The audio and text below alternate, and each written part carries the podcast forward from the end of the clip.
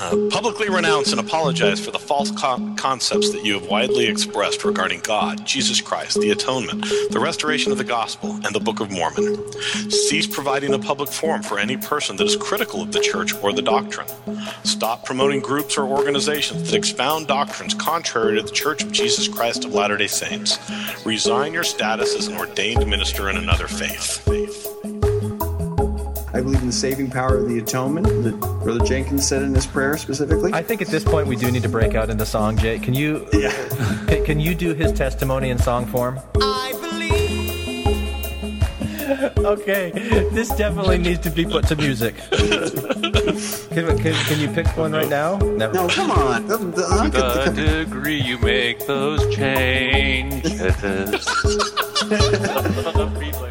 And then as soon as they comment in the church newsroom and say, no, no, there's no way that anything to do with gay people has any reason why we're excommunicating John Dehlin, as soon as they try to, to jump up and down and say that, then John released the this transcript to the New York Times. that I can put. You seem like you want to pull the trigger. That's not what the letter says. That's how you're acting. That's not what the letter says. Okay, so so do you have a problem with what I ex- just expressed about the one true church? Yes, I do, because our doctrinal beliefs are different. I believe there is one true church. So, do you believe that all of the other churches are an abomination, like the Doctrine and Covenants? Hi, this is John Dehlin from Logan, Utah, and I am a douchebag.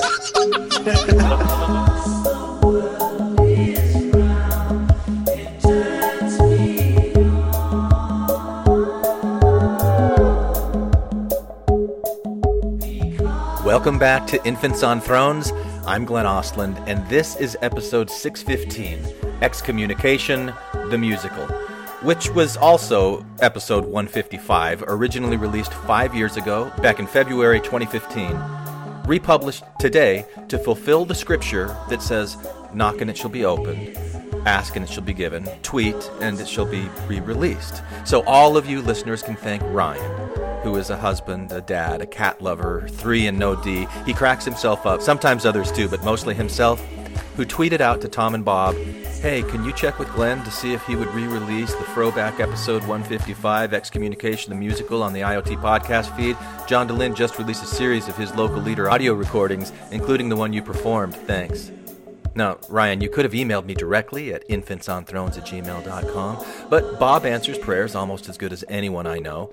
So here you go, Ryan, and the rest of you. A sort of musical, sort of dramatic recreation of John Dehlin's pre excommunication interview as performed five years ago by myself, Jake Frost, John Hamer, and Matt Long. Enjoy.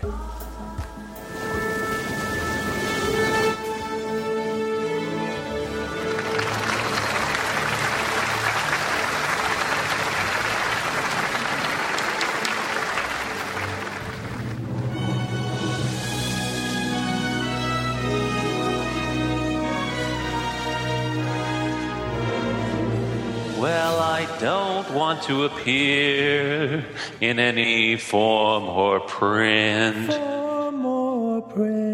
Saying that that's exactly what I said. Because I would like you to move your personal testimony Personal testimony. in line with us being able to resolve your questioning.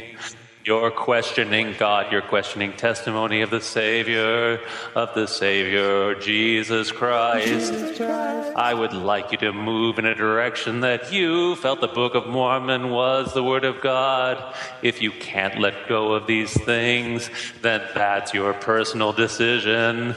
I think as you change of heart that it's your decision or change of desire to hand me down.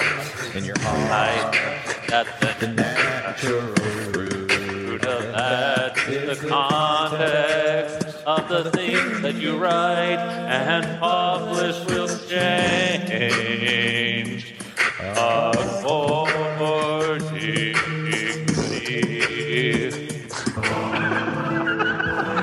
Infants on Thrones. Philosophies of men mingled with humor. We are of the core.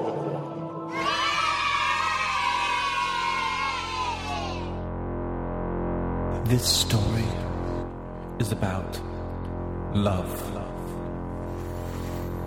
The membership of the church I loved is dead.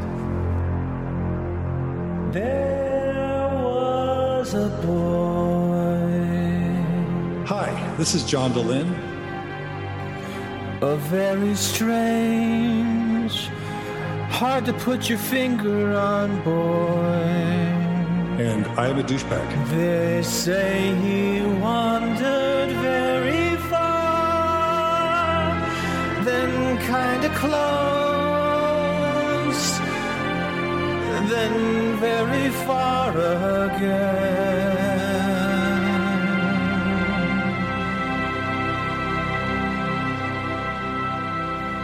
A groovy guy so soft a voice and very wise was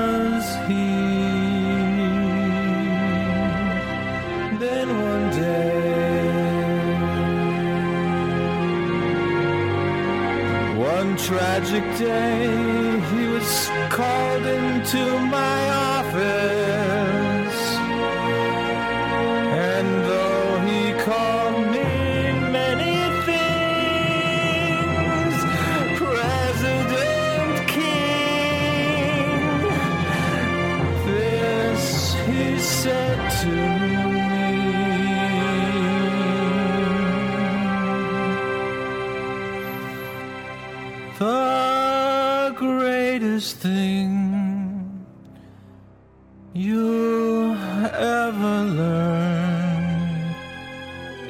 just to love and be judged in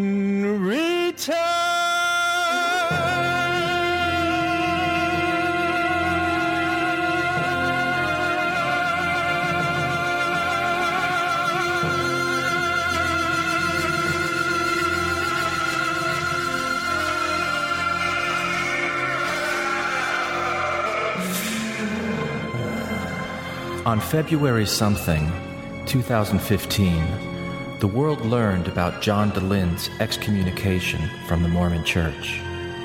Today, we here at Infants on Thrones will recreate John's first informal disciplinary discussion. In August 2014, when the new sheriff in town set the final wheels in motion. His name was President King, and his loquacious dialogue will be read by Jake Frost and Matthew Long. John Hamer will play the role of President Jenkins, and I, Glenn Ostlund, with great humility and trepidation, will play the role of John Dehlin. And upon occasion, perchance, we may break into song. And upon even more occasion, we may yet still, perchance, pause our informal dramatic reading of this initial informal disciplinary discussion for a bit of even more informal, non branded smackdown. And now I give you Excommunication, the musical. Let the conversations rage on. Well, I, I, I'm actually really excited about this. Are we actually going to do the dramatic reading? Yeah, let's do the dramatic reading, and uh, then if we it, like, just see how it goes. You know, we'll take a stab at it. So, Right. I I kind of want to be Brian King, but But do you? But don't you have a John Dehlin impression that you do? I could probably do a John Dehlin impression. but I think it'd be safer for me to do a Brian King. I would feel more comfortable if you were John Dehlin. Really? Because you know you've. I mean, I, you know you've you've. I wouldn't feel that comfortable being John Dehlin because I've never met him in real life, and I don't know. I've never really interacted with him directly, other than the interview that we were all on. So I don't know. All right, I'll be Don. I'll be John Dehlin. So so this is this is the transcript. This is this is the August seventh meeting. Uh, that that John and his wife Margie had with uh, his stake president Brian King, and then who who is David Jenkins? Is this like one of the counselors? Well, they called him President Jenkins uh, right before they say the opening prayer. It says, uh, Brian King says, "Okay, President Jenkins, do you mind offering that?" So I think that he's uh, Probably going to the be a counselors. counselor Yeah. in the stake presidency. Yeah. Okay. Am I being David? Is that right? Yes. Okay, here we go. I'm ready. Go ahead, Jake. Hi, hi. How are you? Hello. Okay. All right. Uh, yeah. Come in and uh, take take a seat. Yeah. Uh, remind me your name. Uh, it's Dave. Hey, how you doing? I'm good. Yeah. Thank you for uh, rearranging our time because I, I wouldn't have made I, I wouldn't have made the original time. Oh, good. So it worked out. It worked out okay. It worked out. It actually worked out quite well. Good. Okay. Well, thank you for coming. Oh shit! Thank- I just That's my on- line. Damn it. That's so many lines. God damn it! well, um, thank you for coming. Um, Thank you. I think there have been a combination of some things that have happened in my life and There are places I remember. things, responsibility that you have had as well that have kind of pushed this longer than I would have wanted it to have gone. But I wanted at least to have it in a position that all of us could be here together. So I appreciate you coming in this evening. Yeah, yeah. So, do, do you mind if we uh, again open with a word of prayer? Not at all. Okay, President Jenkins, do you mind offering that? Our dear Father in heaven, we are grateful this evening for the many blessings that we enjoy in our lives. We are grateful that we can meet together this evening and continue the discussions that we have had. We pray for thy spirit to be here, that this may be a spirit of understanding and love that is felt and appreciated. And know we pray that we may speak openly and um, and seek to understand and appreciate each other's positions. We're grateful for the many blessings that we enjoy, the blessings that are upon our families, and we pray that Thou wilt watch over and protect them in our absence. We're grateful for the Savior and His atoning sacrifice on our behalf. Let's not forget him. We say this gratitude in the name of Jesus Christ. Amen. Amen. Actually, you know, g- given the fact that one of the big things they're going to dwell on is the atonement, yeah. uh, that might have been brought out really. You know, he might have been saying that on purpose. Right, right. Yeah. Thank you. Uh, uh, yeah, we we uh, we want you to know it's it's interesting how things happen in life. Really? Then let me put it to you this way, cuz.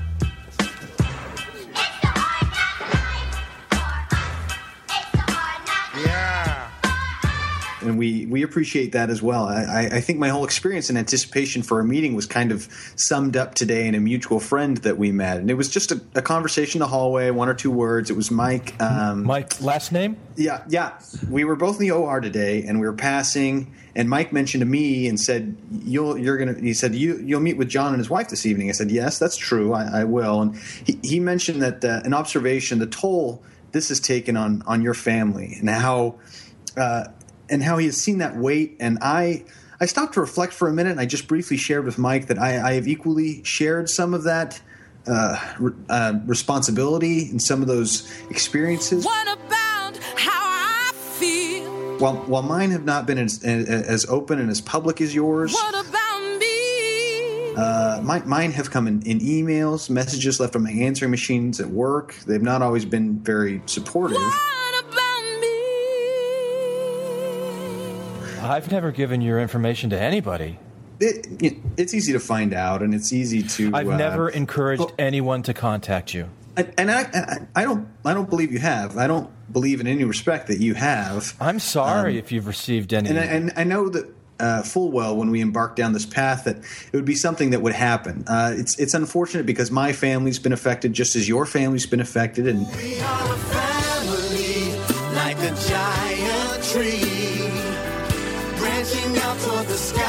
in ways that have extended even beyond the little area in which we live. The internet is a worldwide tool that basically exists and, and can affect people all over the world.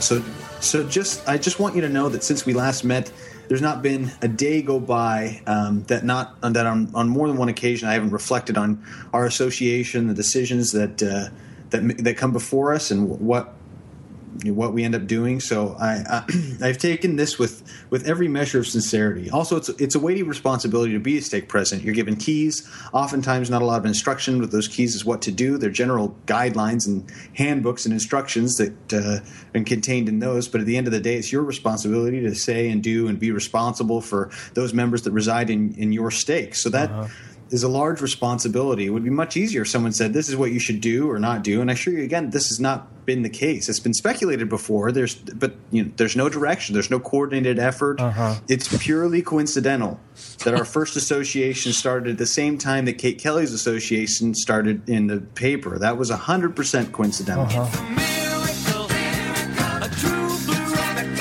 I think as I pondered and prayed and fasted about what we should do and where we should go, I think it comes down simply to we just have differences in doctrine. Many people have, and I think it's fair that I share with you that uh, too that people have contacted me and said neighbors have said you know what great individuals you are and close neighbors, people that you probably share backyards or yeah. side yards, yeah. other other people. Yeah, uh, and, and I've accepted that and been uh, gracious as I received those, and I've been gracious as I've received those. Yeah. Okay, I'm glad. And, and I've been gracious yes. as I received those. Yeah.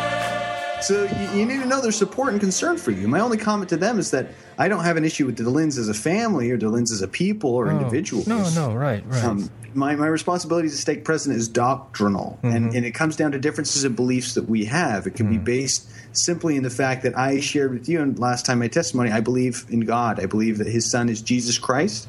I believe in the saving power of the atonement that Brother Jenkins said in his prayer specifically. I think at this point we do need to break out into song. Jake, can you? Yeah. can, can you do his testimony in song form? I believe that the Lord God created the universe. I believe that He sent His only Son to die for my sins, and I believe that ancient Jews built boats and sailed to America. I am a Mormon, and a Mormon just believes. Okay, which I think is different than some of the things that you have said and we have shared.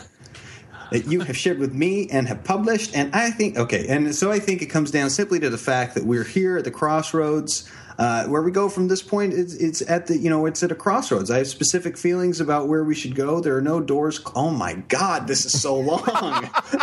it's amazing. yeah.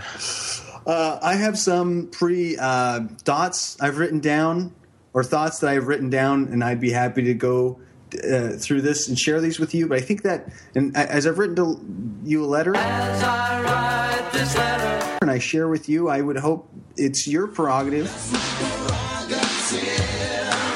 They say I'm crazy. I really don't care. As to what you do with that letter, based on your decisions of what to do, I would hope our discussions could be in confidence. Which, hey, um, zing! Again, not recorded, simply because I think. Simply because I think, in that sense, I can speak more openly. No one wants to feel like every word they may say may be ca- taken out of context.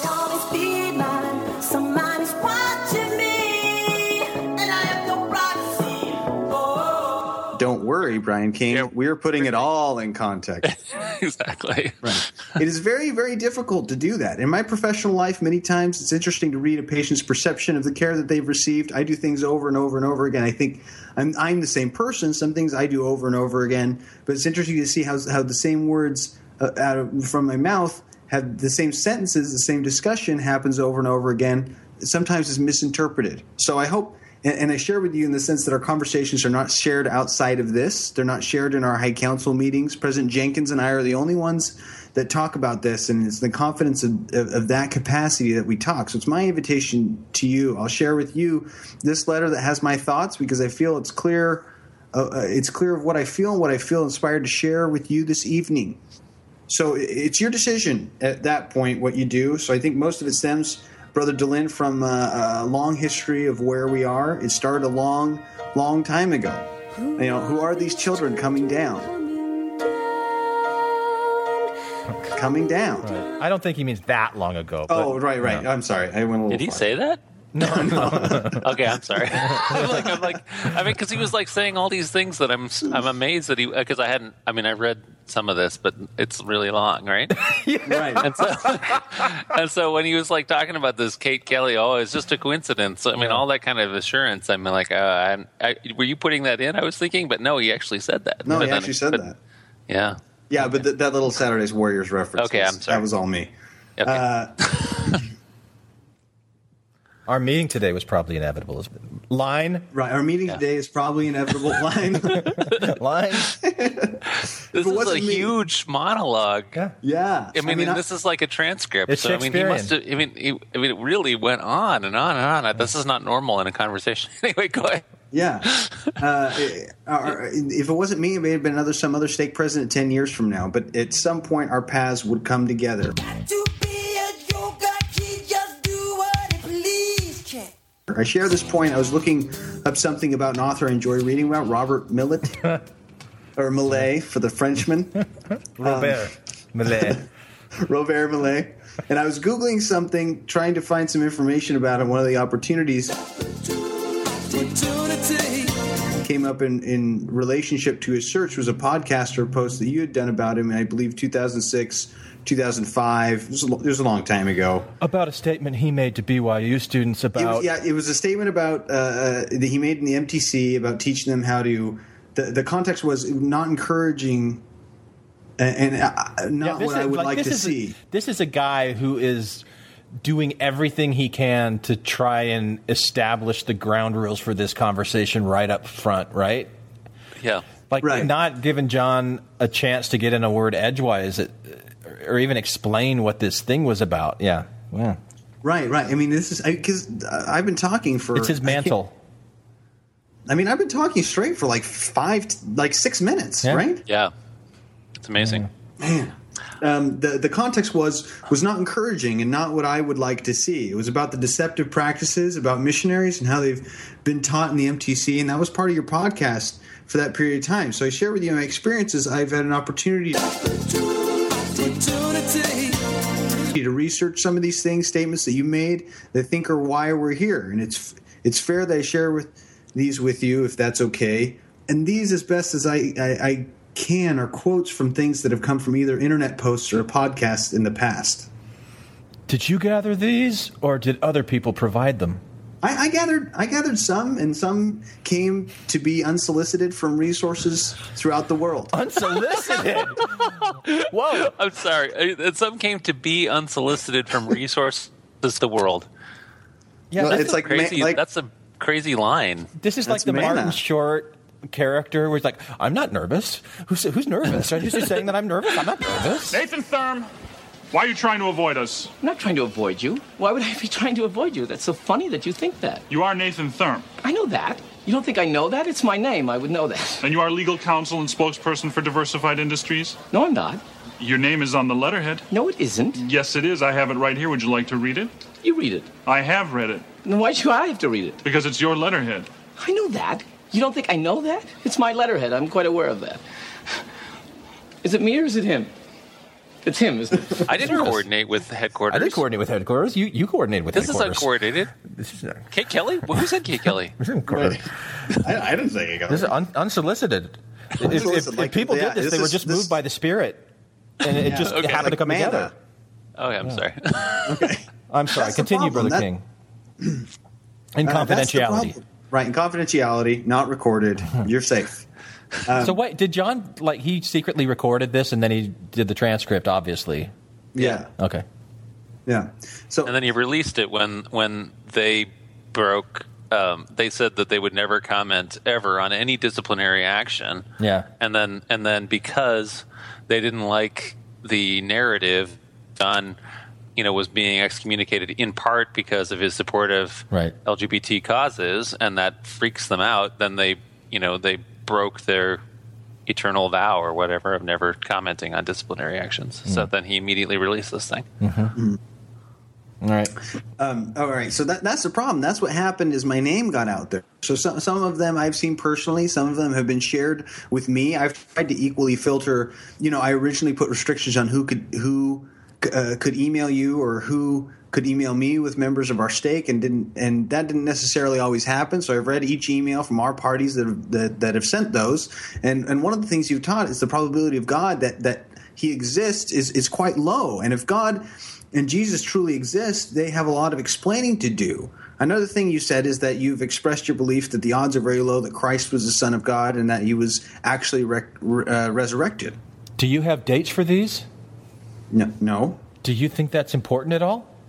I, I do because uh, I, will give you this letter. I'll give you the opportunity to go on and, and, refute everything that I say. You'll you'll see my my logic here. Okay, as as we come down, uh, as we come further down to what I'd like to talk about, you you've criticized. Oh oh, K is maybe it's like okay, okay. as in okay. I thought K was the name.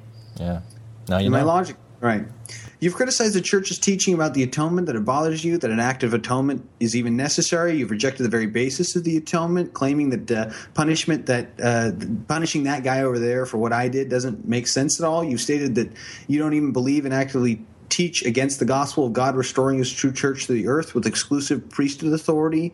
And this is a recent, recent statement you made and, and, beliefs that you shared with me prior to our last meeting that his true church on earth to the earth with the exclusive priesthood authority through the prophet Joseph Smith. You stated that you you feel the restoration is not a credible narrative and that you declared that you're, you're repulsed by the teaching of a one true church. I'd rather roll around on thumbtacks than ever teach or support this notion. Rather have my blood out by leeches. Shove an ice pick under a toenail or two. I'd rather clean all the bathrooms in Grand Central Station with my tongue. Do you have sources? You can, you can. They are direct quotes. Yeah, but do you have the sources? The sources are your the sources are yours to refute. Those come from your podcast your Facebook or internet posts. But you didn't collect them?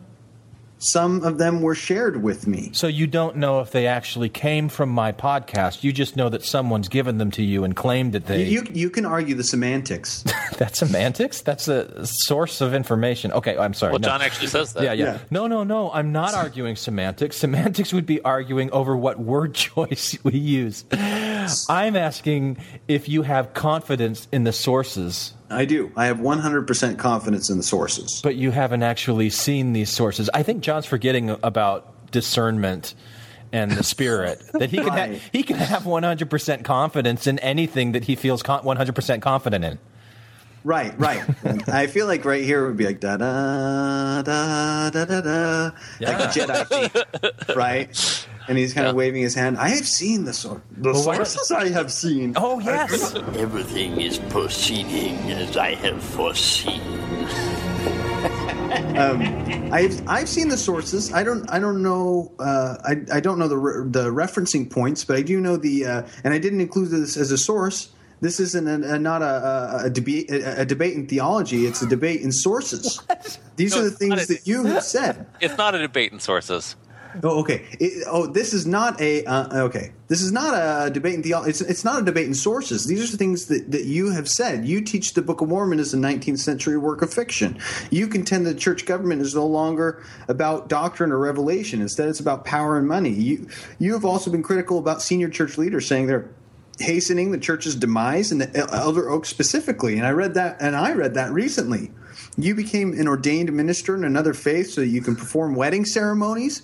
I don't believe that these are in harmony with the gospel of Jesus Christ or the Church of Jesus Christ of Latter Day Saints. These are things that I'm asking you to do, and I think this is fair. Well, fair is fair is the wrong word. These are the things I'm asking you to do. Pause. I love that he makes a distinction between the gospel of Jesus Christ or or the Church of Jesus Christ of Latter Day Saints. It's not in harmony with either of those things. Yeah, those both of them because they're both separate things. I, I like. Well, I, by the way, also then he then immediately goes on to say, "And this is fair." Well, no, it's not fair, but I'm asking you to do it anyway. okay, Matt. Matt is ready He's to join. Thrown fair out the door. Okay, so maybe uh, there's going to be a handoff, you know, because maybe Matt could I mean, poor Jake is going to be. Yeah, I know. My voice is going to give Yeah. I mean, Yeah. this is crazy. Because I mean, he's filibustering John.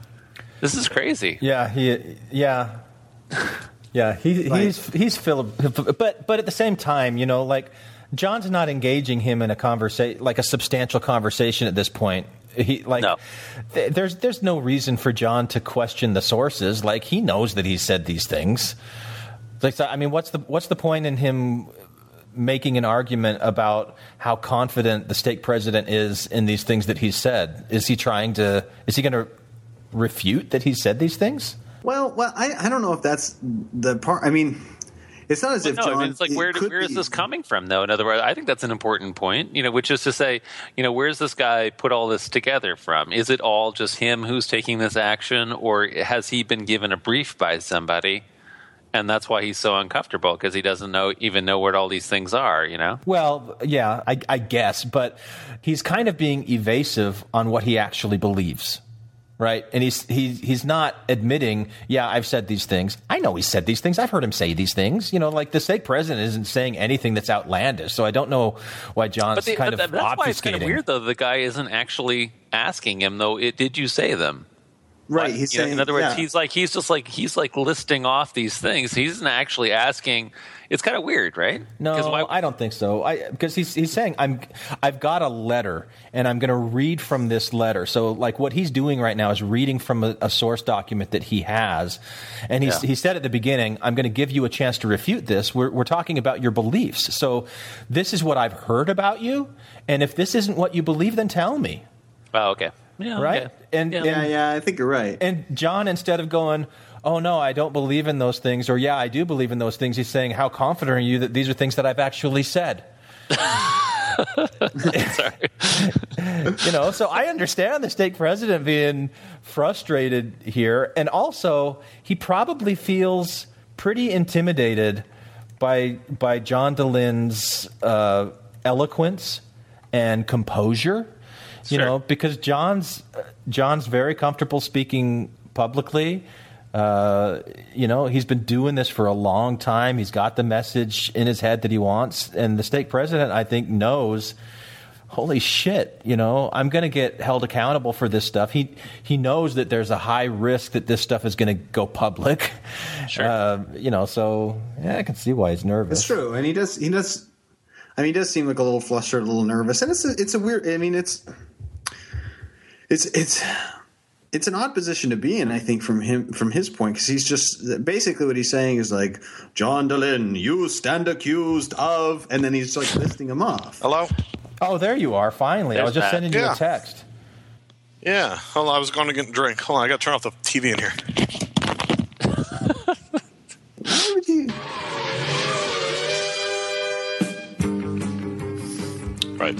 Brian King's understudy. Yeah. Uh, publicly renounce and apologize for the false co- concepts that you have widely expressed regarding God, Jesus Christ, the atonement, the restoration of the gospel, and the Book of Mormon. Cease providing a public forum for any person that is critical of the church or the doctrine. Stop promoting groups or organizations that expound doctrines contrary to the Church of Jesus Christ of Latter day Saints. Resign your status as an ordained minister in another faith. These pretty much echo the the bullet points that were given in that excommunication letter, right? Yeah, they later use that. Yeah. Yeah, I actually think that ordained minister and another faith thing. I think that probably was a pretty bonehead move on John's part. I've done it. I'm an I think you ordained minister in another. I know, but not while you were a member. I mean, maybe maybe it was while you were a member. I'm still Okay. a member. I'm a member in good standing. I am a member in good standing. well, you could be excommunicated for that boneheaded move, Glenn. Yeah. Although, I- yeah, I agree with you. That that had to have been just kind of a that, well. That's that's directly in the handbook.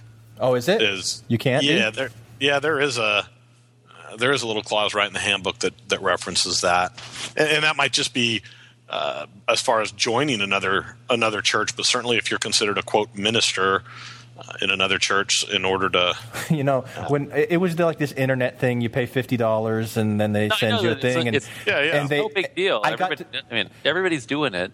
yeah, right, right, right. I got, Right. but here, here's what I want to say. I got, I, I got to choose my uh, title. You know, like, Do you want to be rabbi? Do you want to be bishop? Do you want to be whatever? And I chose priest because I figured I am. I already am an ordained Right. priest. I have been since I was 16 years old. So Right. yeah, I'm. See, I'm I would have been like, I am the very model of a modern major general. They didn't have that as an option. that wasn't one of the ones. awesome. No, but you, but you should have sung Feel that. like like uh, Sing it as much as we can. I'm the Pope of Chilitown. Yeah. Pope of Chilitown. Nice, John. that was my softball team for like four years in a row. The Popes of He thinks he's the Pope of Chilitown. It's a you have, to, re- reference, you have to resign as Pope of Chilitown, John Lynn, and you have to renounce your and apologize your false concept about the atonement, which, by the way, I referenced in my prayer. Thank you very much, David Nice. uh, Jenkins. All right. Okay, go ahead, Matt. Continue with Oh, the. yeah. I acknowledge the fact that you have the right to speak openly, and I'm not trying to stop you from saying the things you, that you want to say. But I also need you to know that you do not have the right to say these things and remain a member in good standing. I am a member in good standing. I think where we go from here is simply that I would like. mm, I'm placing you on informal probation. And I'm not sure if you understand exactly what that means. I don't. Neither do you. informal probation, informal probation is that. It is informal probation. Oh. There we go. Now it's all clear. As as opposed to formal improbation. right. Uh, it's the opportunity where we come to a crossroads, and where you decide to go from this point is up to you. Opportunity. Wow. These are the things that I've asked you to do. These are the things that I've laid out, and I think are straightforward. And where you choose to go determines where we will go after informal probation. Hang on a second. I just Super want to. I just want to uh, point out that he said, "I think they're straightforward." Yeah. So right here, you can see that the LGBT support thing was definitely part. Right there. It's right there. Right. It's straightforward. Straightforward. so John is right. John is right. He admitted it right here. Jeez. right. They're on super secret probation. Yeah. And where you choose to go, you got that. After informal probation. Informal probation can be as simple as the fact that you and I know it's not publicly disseminated. Never that this, publicly. Do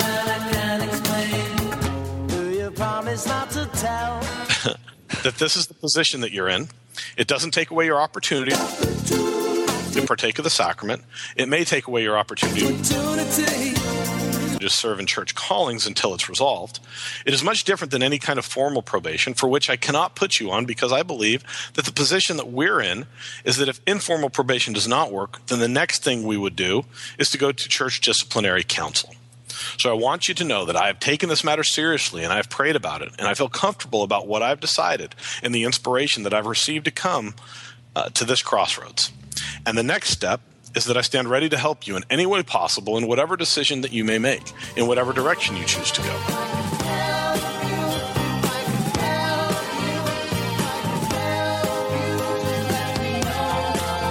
And I also reassure you, as I have reassured you before in the past, that there is no withdrawal of love or support from members of your family, from members of your family, for your spouse, for your father, for any other individual. And I'll be happy to share this with you. He sets paper on the table. Okay. I'm sure you have thoughts and ideas or questions. Um, some of the some of that I probably uh, some of that definitely reflects doubts or concerns that I have. I think those things are well founded and well based. I guess I would I would expect at least an invitation to talk about these things. You know, I'll share this with you as well. Part of the preparation for this was speaking with your previous priesthood leaders. I cannot tell you of a more patient, long suffering individual than President Jensen. And the two of us sat in this room, knelt in prayer, and we prayed about you together to try to determine which direction we should go and what we should do. I will tell you the answer that came is that I looked at him and said, I'm not sure that I would have as much patience as you had to spend the extensive period of time working with Brother Dehlin like you had. And he shared with me a different thought. He said, I don't know. Sorry. What was that? A different thought. that is the sound of a different thought. And I'm not sure that I'd have the courage to confront Brother Dehlin about the things that he has said. And so I extend to you the invitation to continue to talk about these things. But I don't know that that would be something that would be very prolonged. I think depending on your heart and where you want to go. It's up, it's up to you because I've done everything I can. I would be happy to accommodate visits and visit with you. And do you see that all of those requests that you have as an initial step, though? I'm not sure what my line means. Did I say that wrong? let me let me let me try to rephrase my line. And do you see that all of those requests that you have as an initial step, though? Yes, I, I think that's fair. Yeah, it's very. Okay, so I think some of those matters reflect genuine concerns that I have. I think some of them reflect things that maybe were taken out of context, and some of them reflect opinions that I may have written in the past that are angry or hurtful. And I share with that, and I acknowledge that to you. I think there may have been things said in the past, and your mind or heart may have changed. But at some point, you need to acknowledge the fact that you've said those and renounce those. Because the internet is an interesting, interesting creature. You and I both grew up in an opportunity when we used to have to write a report by writing to the library and checking out an encyclopedia. The internet is full of truths and untruths. You know that. And all the good things that I've said about the church, the positive things, the things that are in harmony with the gospel, I'm curious why that's not reflected in what you've offered. Unfortunately, we're so sorry. At the end of the day, we're only remembered for the things that we do. I mean, but I just said that I did do those things. why aren't I remembered for those things that I did? But I would like to say we both grew up in an opportunity when we used to have to write. He loves the word opportunity. It makes it makes everything more positive. Okay. Yeah. Actually, that was, I've, that was an opportunity we grew up in. I think that the, the, the word, using the word opportunity like this is kind of a Mormon thing. Like you, a lot of times you pray, you, you you express gratitude for the opportunity to do things. Okay. Um, yeah, I think it's kind of a, a an imprint of, of yeah, Mormon but language. It, I think it's also an imprint of Mormon tendency to use euphemism instead of saying what you really mean. And you know, like I, I, I spent six years of my life when I was going through graduate school as a, uh, a reservationist for United Airlines, and as a customer service reservationist, they taught us that there are certain words you don't say, like problem. You don't say, like even if somebody says to you, "I've got a problem," you restate to them, "Oh, okay. Well, what can we do with this?" Issue or with this opportunity. Mm-hmm. you know, you, you don't call it a problem. So I, I see that there's Right. that sort of thing going on here. That he's saying we've come to an Right. opportunity in this crossroads, not like a problem. Right. Like you're This in, isn't an obstacle. This isn't an obstacle. This isn't a challenge. It's Yeah. an opportunity to grow and Yeah, overcome. and this isn't the end of a process. This is the beginning of your return. You know, Right. So, all right. So, are we still somewhere with you, Matt? the reality of this matter is if I go onto your website and follow your podcast or on Facebook, I see opportunities where things that I find most sacred are discussed. For instance, your recent post about not posting your interview with Tom Phillips, but yet at the same time providing the link so that anybody that would follow you could easily go there. Oh, you figured that out, huh? That's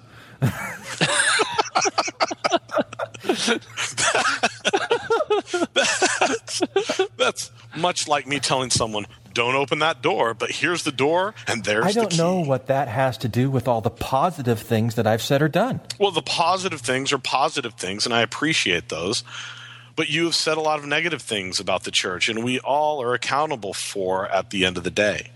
We are accountable for everything we say, positive and negative. Except for the church, we're not accountable for the because there are no negative things. We're just gonna, jeez.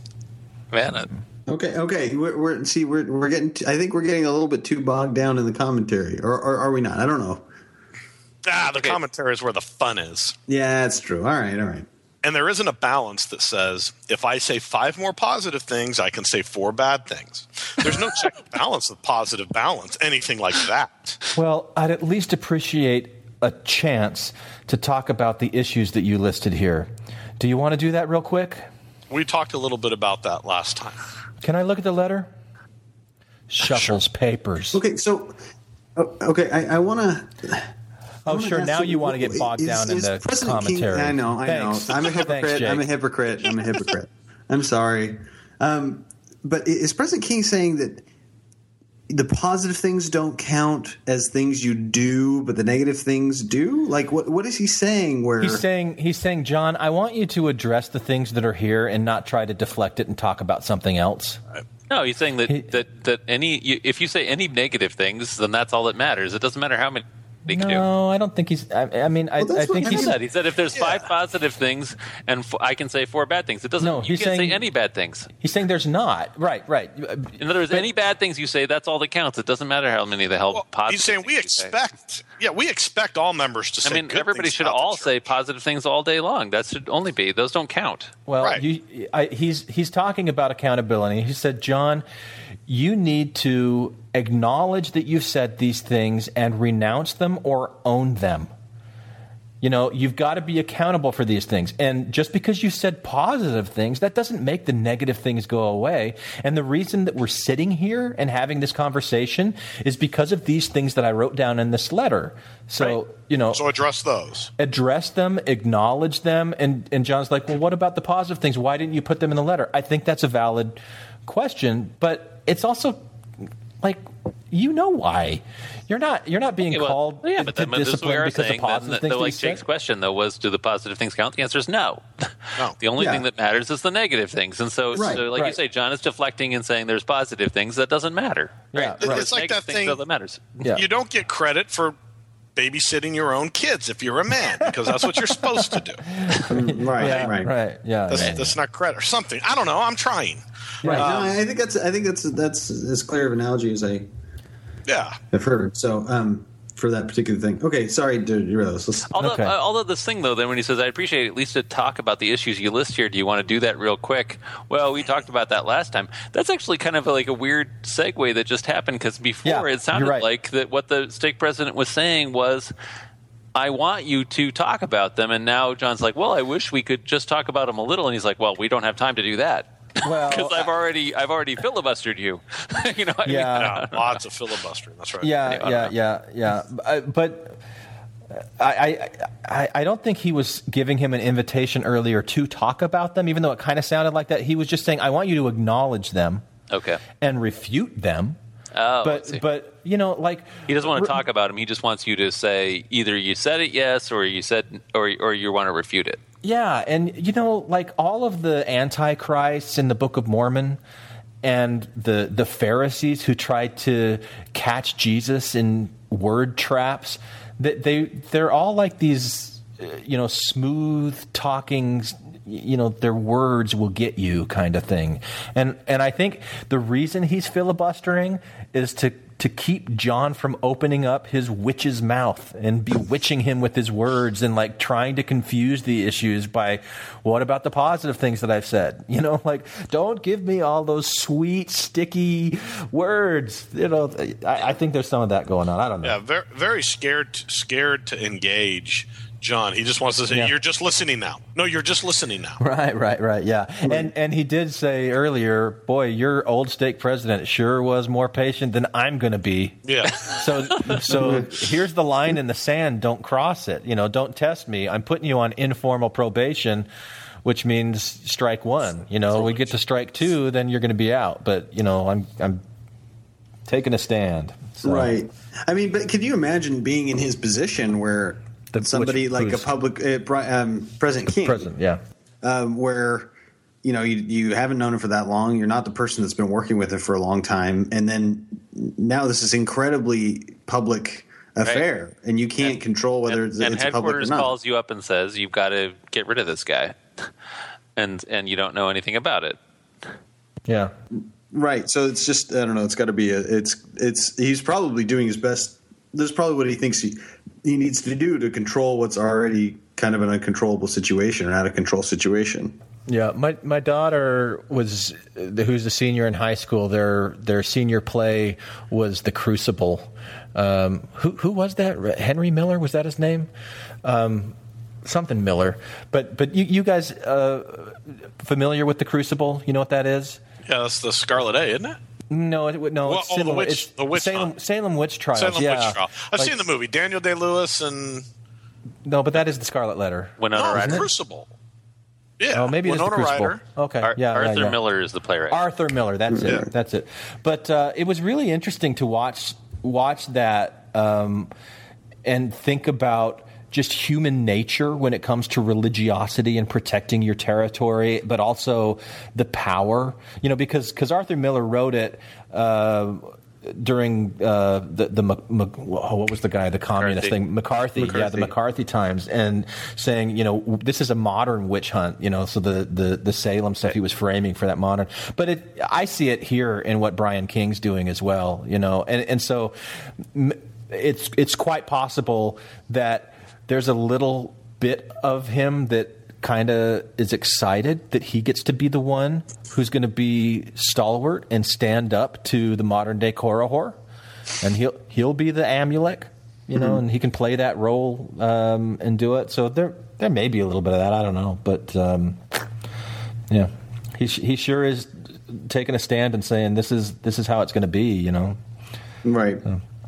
All right. So John Dehlin, after the papers are shuffled, says, "Yeah, regarding God, um, I hope, I hope there's a God.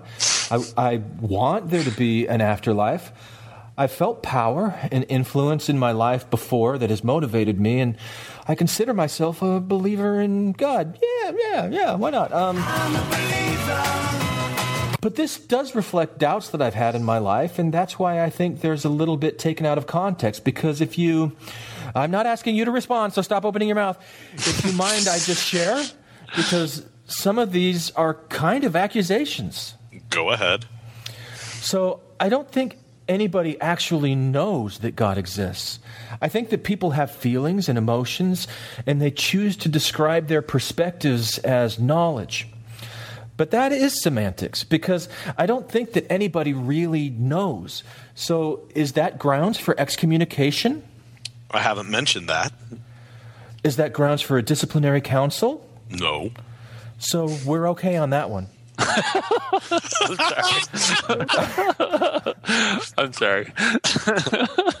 We all work on our testimonies in the belief that there is a God, and I believe that people have different levels of faith. But I think it's another thing in your position, and I'll be straightforward. I think you play that to people as an opportunity to draw them and to reinforce their doubts as well. Play oh. what? Your doubts about God. I play my doubts? Well, you give other people the opportunity to feel more comfortable that they doubt because you doubt. Are you saying that I'm doing that on purpose? I'm not going to I'm not going to get into the semantics and I'm not going to argue. Why do you keep saying the word semantics? I I'm happy that he said that there. I am too. Yeah. Really, God. He said the word opportunity more than he said semantics. I know, but he keeps on pretending that this is a semantic argument. Yeah, right. Right. Wait. Right. He- well, it's it's John, the the, the sophisticated one. He's going to use sophistry to catch him in his words.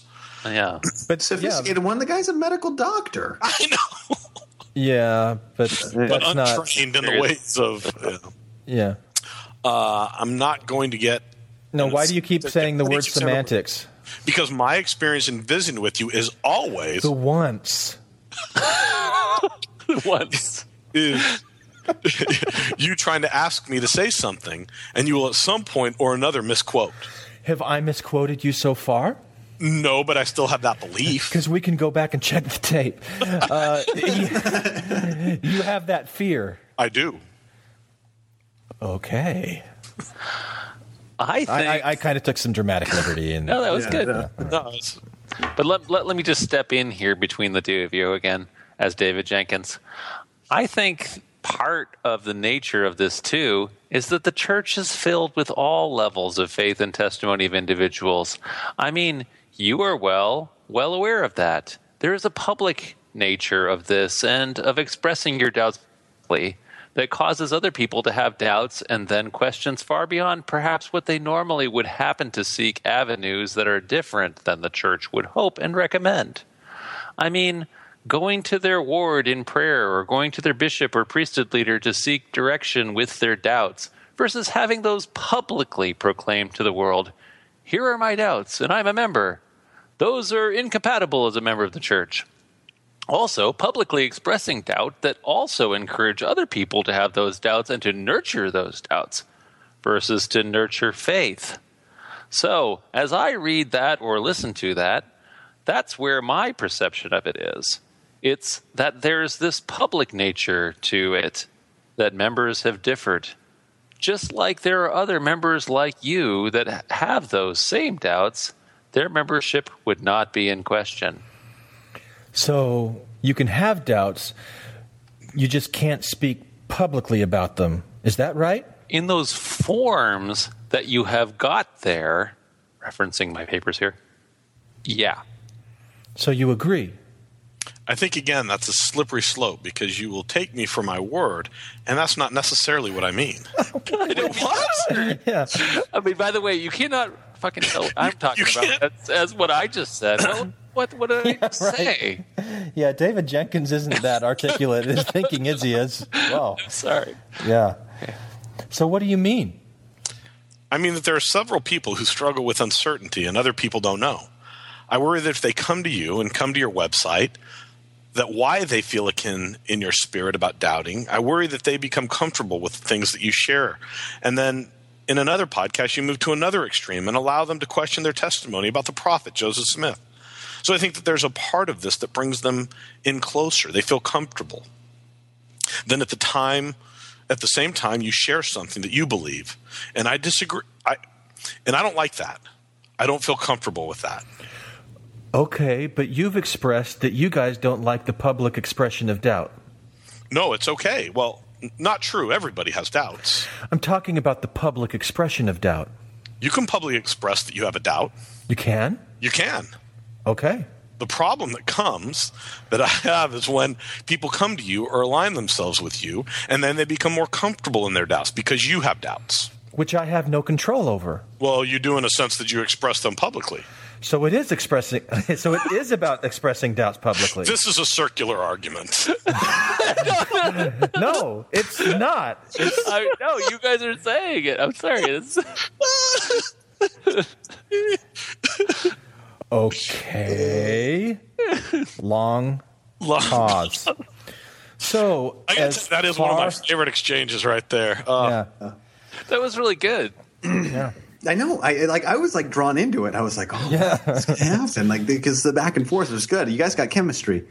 I know, but then, but then, what is the segue, John? This is weird. This is bad writing. Okay, here we go.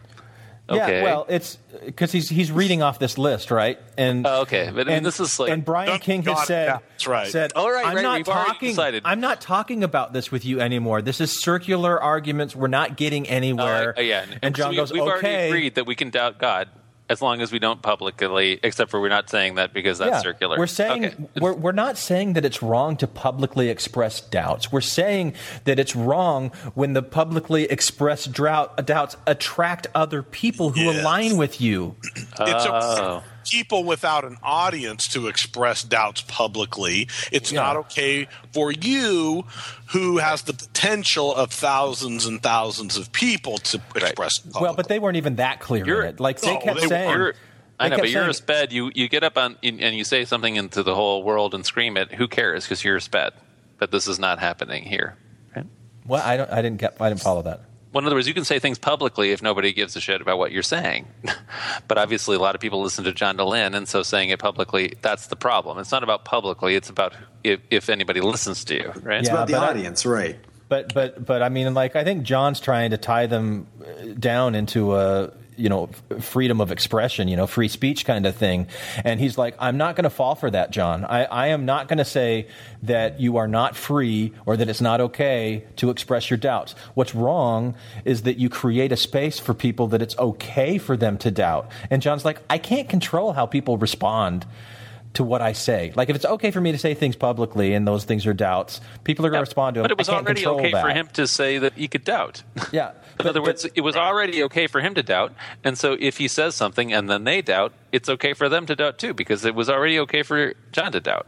Yeah, but but they're being dishonest when they're saying it's really okay for John to doubt that. And Okay, well, like, then so you it's caught not him in circular. dishonesty. Right, right, and and and it, This like is a he- circular argument, Glenn. exactly.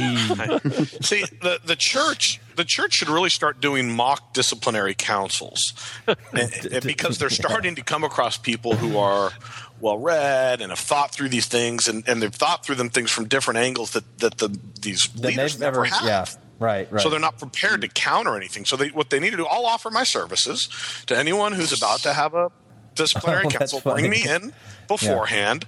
I'll hmm. play the, Yeah. the the penitent, and we'll it'll be fun. Yeah, but except that in in like a court of law, reason matters, and in this, it doesn't. You know, like it's just I'm your stake president.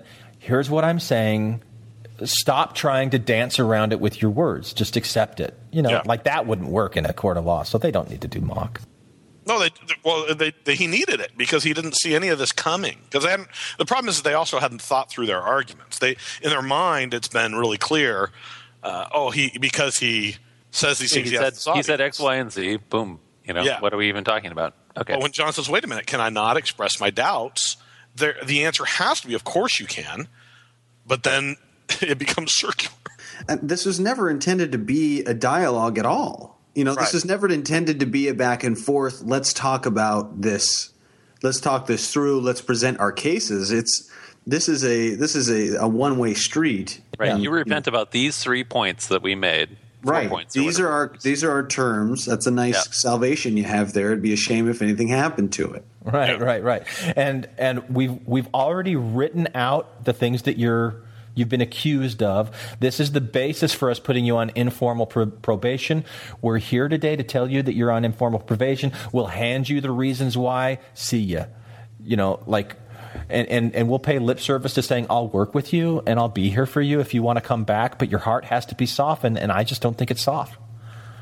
So I'm not going to have this conversation with you, but uh, okay, you forced me. I'll have the conversation with you because I have to be able to say that I'm willing to because I already said that I'm willing to. So, oh crap, I painted myself into a corner. What are you saying? Right. Right. And and and this was never intended to be some you know publicly viewed. I mean, this was never um, Right. Yeah, not by Bryan King. right. Right. Or, by the church. I mean, the, the, no, the but church- John knew. John knew. Or dramatically recreated. Right. Especially with such finesse. Right. Such You know, right. If we could have turned this into a musical, Well, John did sing a little bit at the beginning. oh, we did. Yeah, when we get Yeah. to that part, I'll sing it again. Okay. Okay, good. Because I was, yeah, I was really thinking, you know, you could you could do this to the tune of, you know, the, the Javert uh, Jean Valjean exchange. I, did, I I, don't I, have, I have two songs. I have two songs, so we'll see. All right. Okay. okay. So after that long pause, so as far as the resurrection, you know, I believe in trying to live the teachings of Christ as it relates to charity and love and kindness. And that is what you expressed the last time we visited. Sorry, I was trying it. Okay. All right. That's good. I think it's a matter of faith about resurrection and the afterlife. It does bother me. It does bother me that an all powerful, all knowing God couldn't have come up with a different plan to make things right than to have to torture and punish somebody. That, that does bother me. It just feels like violent and feels like there's got to be a better way. Again, I put the atonement as something that none of us know for sure about. So, from my perspective, we're all speculating about that. But it is true that it bothers me. Is that grounds in your mind? Sorry, I was going to do Javert again. Uh, these are personal expressions and personal things that you have. Those are not grounds that I have to take any church disciplinary action against you. You're missing the boat. You have a flock of internet followers. I don't think I'm missing the boat if we talk about these things. Well, it looks like you're asking me to say that what you're doing is okay, and I'm not saying that what you're doing is okay. If you come to me, irrespective of Mormon studies or whatever you posted, and that said, President King, I am struggling with my faith, then I would say to you, let's. This is a personal issue. I'm not saying you can't visit with your wife about that, your friends, people who are important to you, but I don't believe in taking this to the world. So the problem is speaking openly about my doubts and concerns. It's more about, again, providing a forum for other people to come to participate in the discussion about their doubts and concerns. But I also have people who come on and talk about their faith and belief. I do both. but did we we already settled the be, no Yeah. there, no, Yeah. no positives outweigh negatives. It doesn't Yeah. matter. Okay, I'm sorry. Well, you do, and at the same time, I'm not so sure that I that the nature of the individuals that come on are not the nature of individuals that I commonly would go to reaffirm and strengthen my testimony.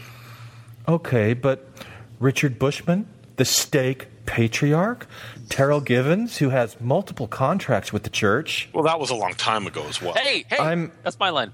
Oh, sorry, dude.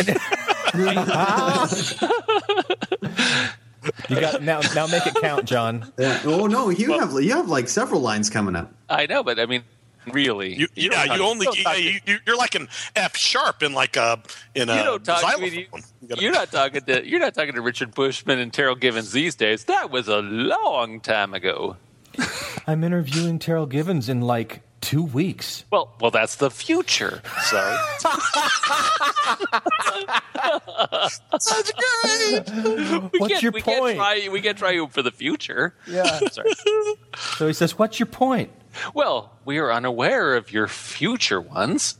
the ones you're mentioning here have been quite distant in the past. You might correct their here in two weeks. Then great. That's what he says. But But you didn't hesitate to pull quotes that were very distant in the past. Those seem to be relevant. well, we can't see the future.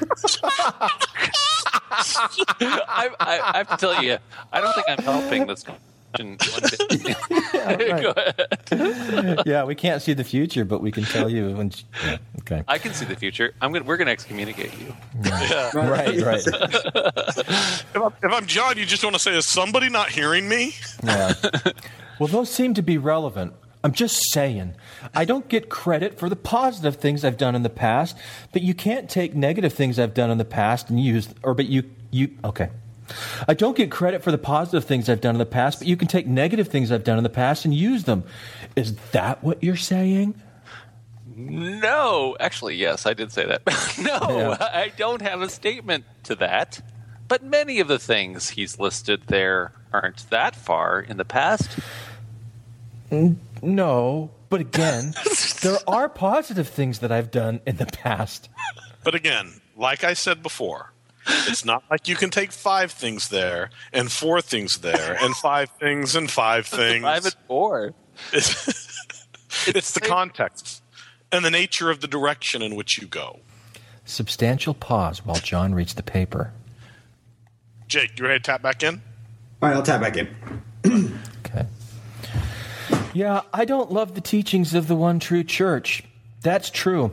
Because I feel like it I feel like it judges and subjugates other faiths or religions like they're wrong. So my perspective is that we have an important and special thing. Come on. But other people do too.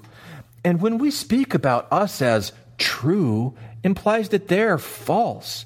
And that's the narrative that I don't like. I'm okay with saying that our church is special, I'm not retarded. I'm special. has good things and unique things, but the idea that all other churches are an abomination, that that is repulsive to me. Calling other churches an abomination or thinking of them as an abomination, is that a problem? You, you know what? Let me let me just summarize the direction we're going, and perhaps that'll answer your questions. I think our paths are different.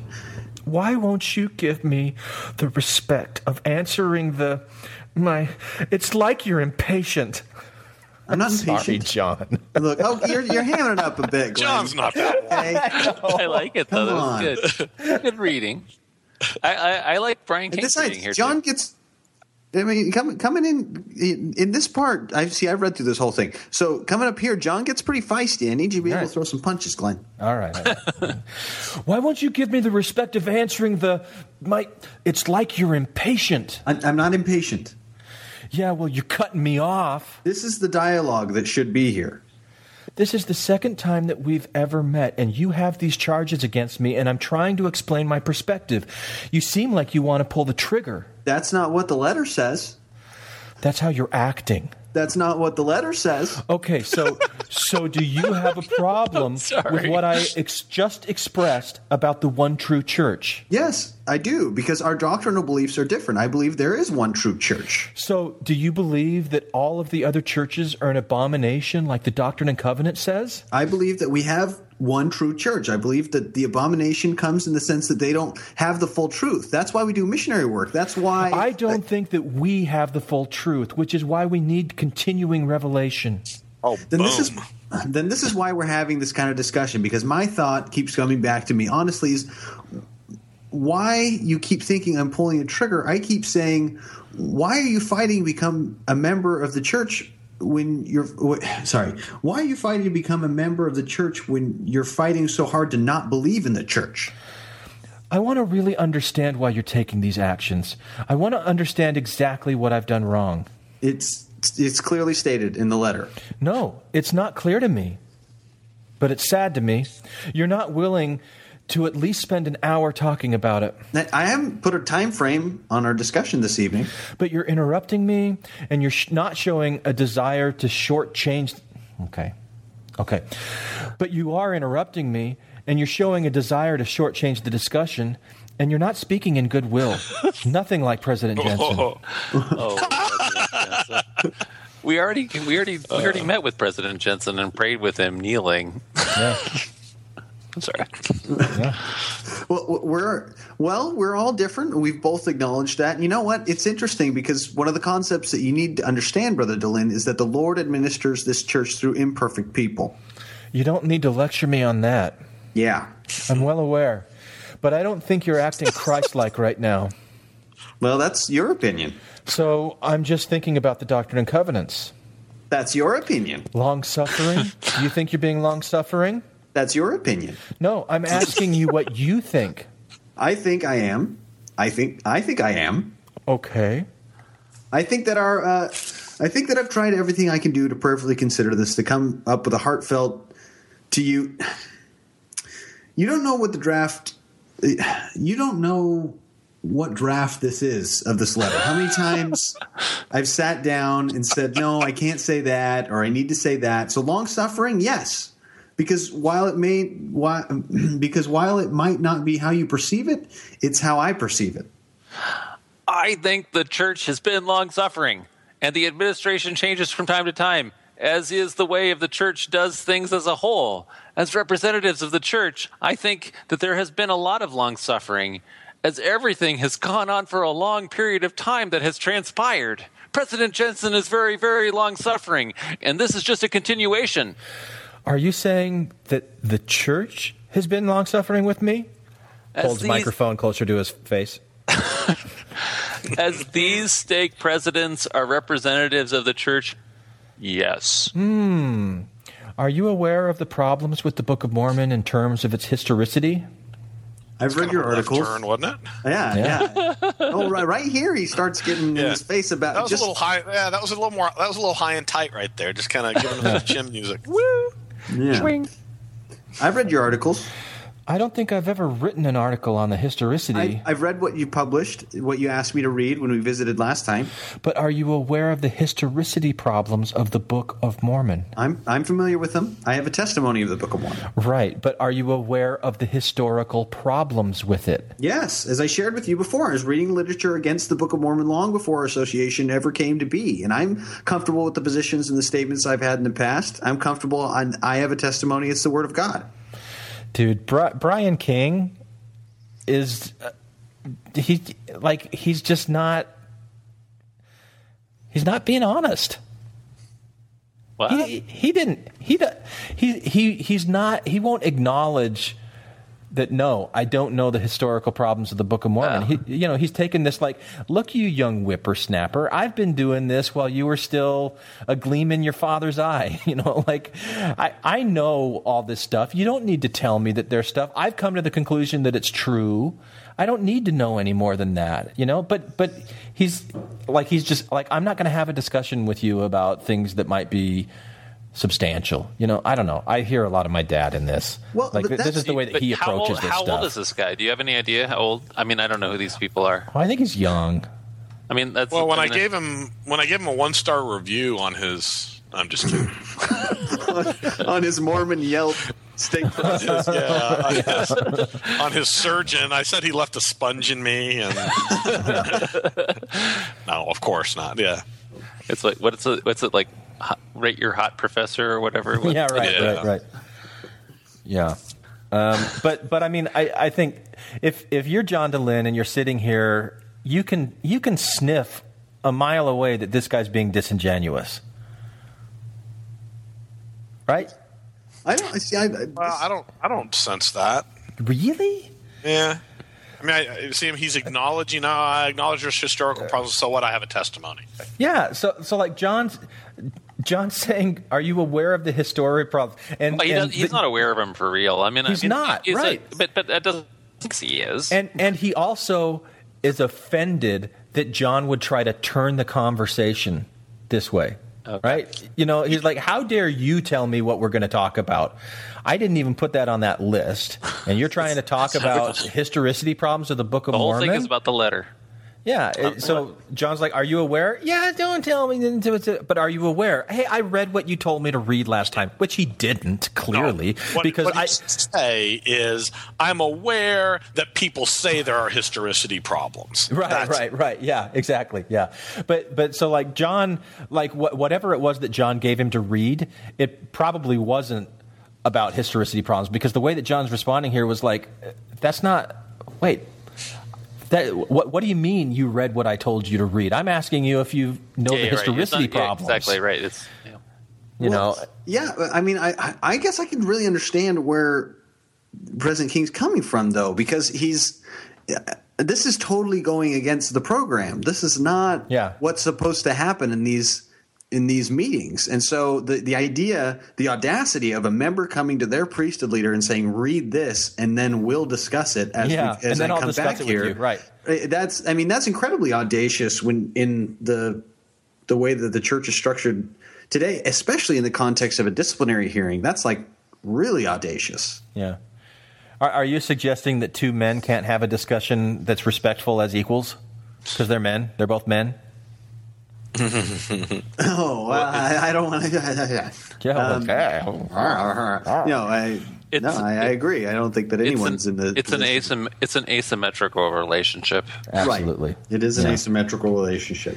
Right. Well, it'd be mu- it would would have gone much worse if John was a woman. And and I think. Oh yeah, absolutely. I, I think if If John I- was I a woman, he doesn't have to talk to the stake president. They would have just boom, you know, some bishop would just Yeah. be able to excommunicate Sure, her yeah, yeah. with a nothing, you know, Right. without even talking to her.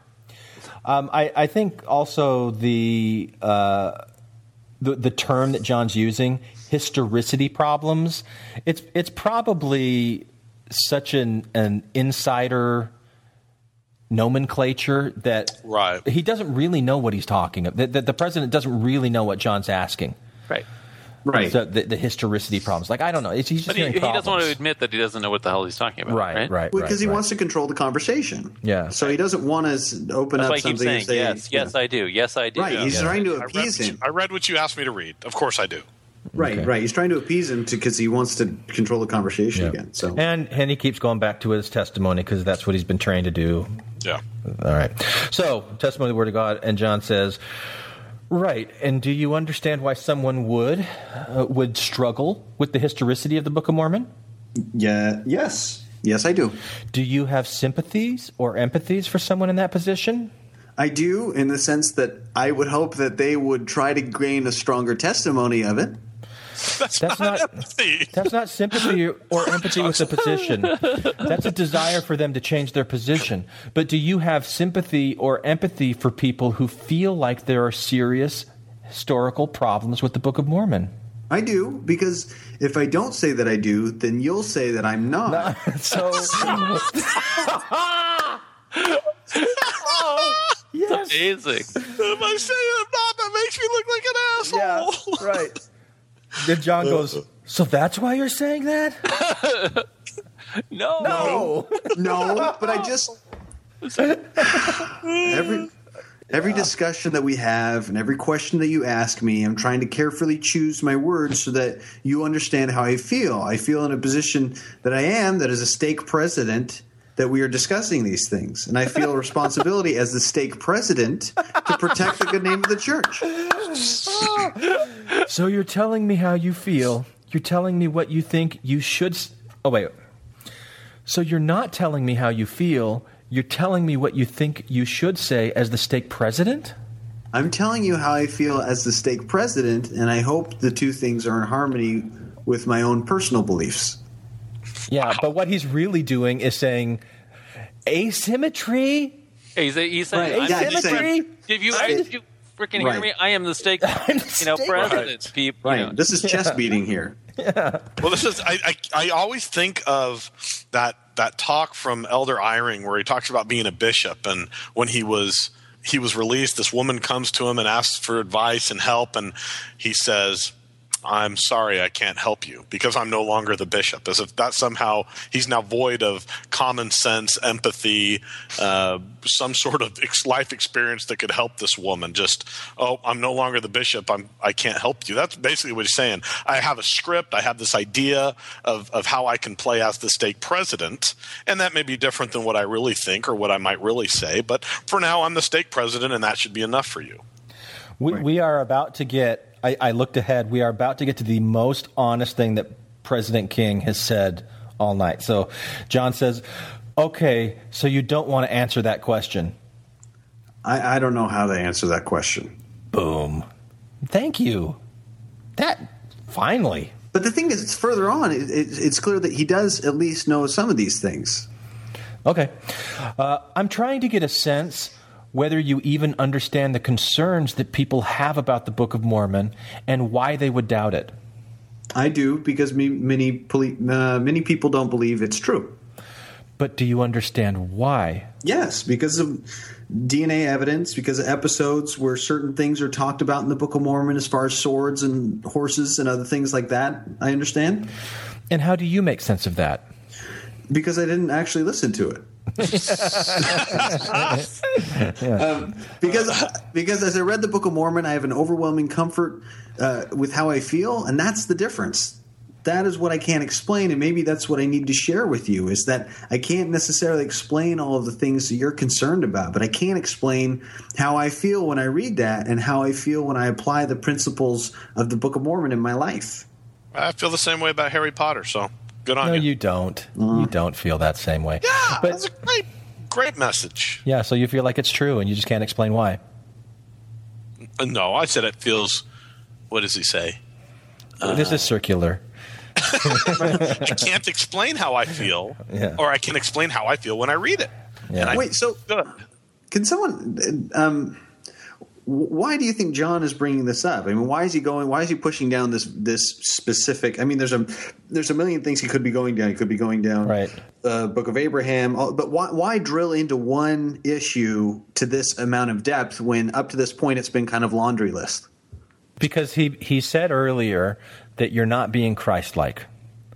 And he's trying to demonstrate that Christ would have empathy and sympathy uh, for why somebody would disbelieve. You know, uh, that, that's a value. And so, so, so John's going on this idea that a value is to empathize and sympathize, and you, President King, are not doing those things. So I was right when I said you weren't Christ like and you need to repent. Okay. And President King senses that, and he's like, You're not going to tell me to repent. You're not going to tell me that I'm not empath- empathetic or sympathetic, that I don't care. You know, I'm going to tell you that I do care, even though he doesn't really even know enough to care, and he clearly doesn't.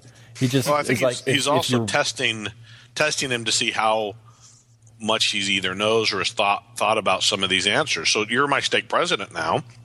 Help me understand uh, how, how how you can explain these things, and if you have Sure. empathy for people that are that are going through these, then how how, how do you explain them? Yeah, yeah. How how how can you help them if you don't even know what these problems are? Right.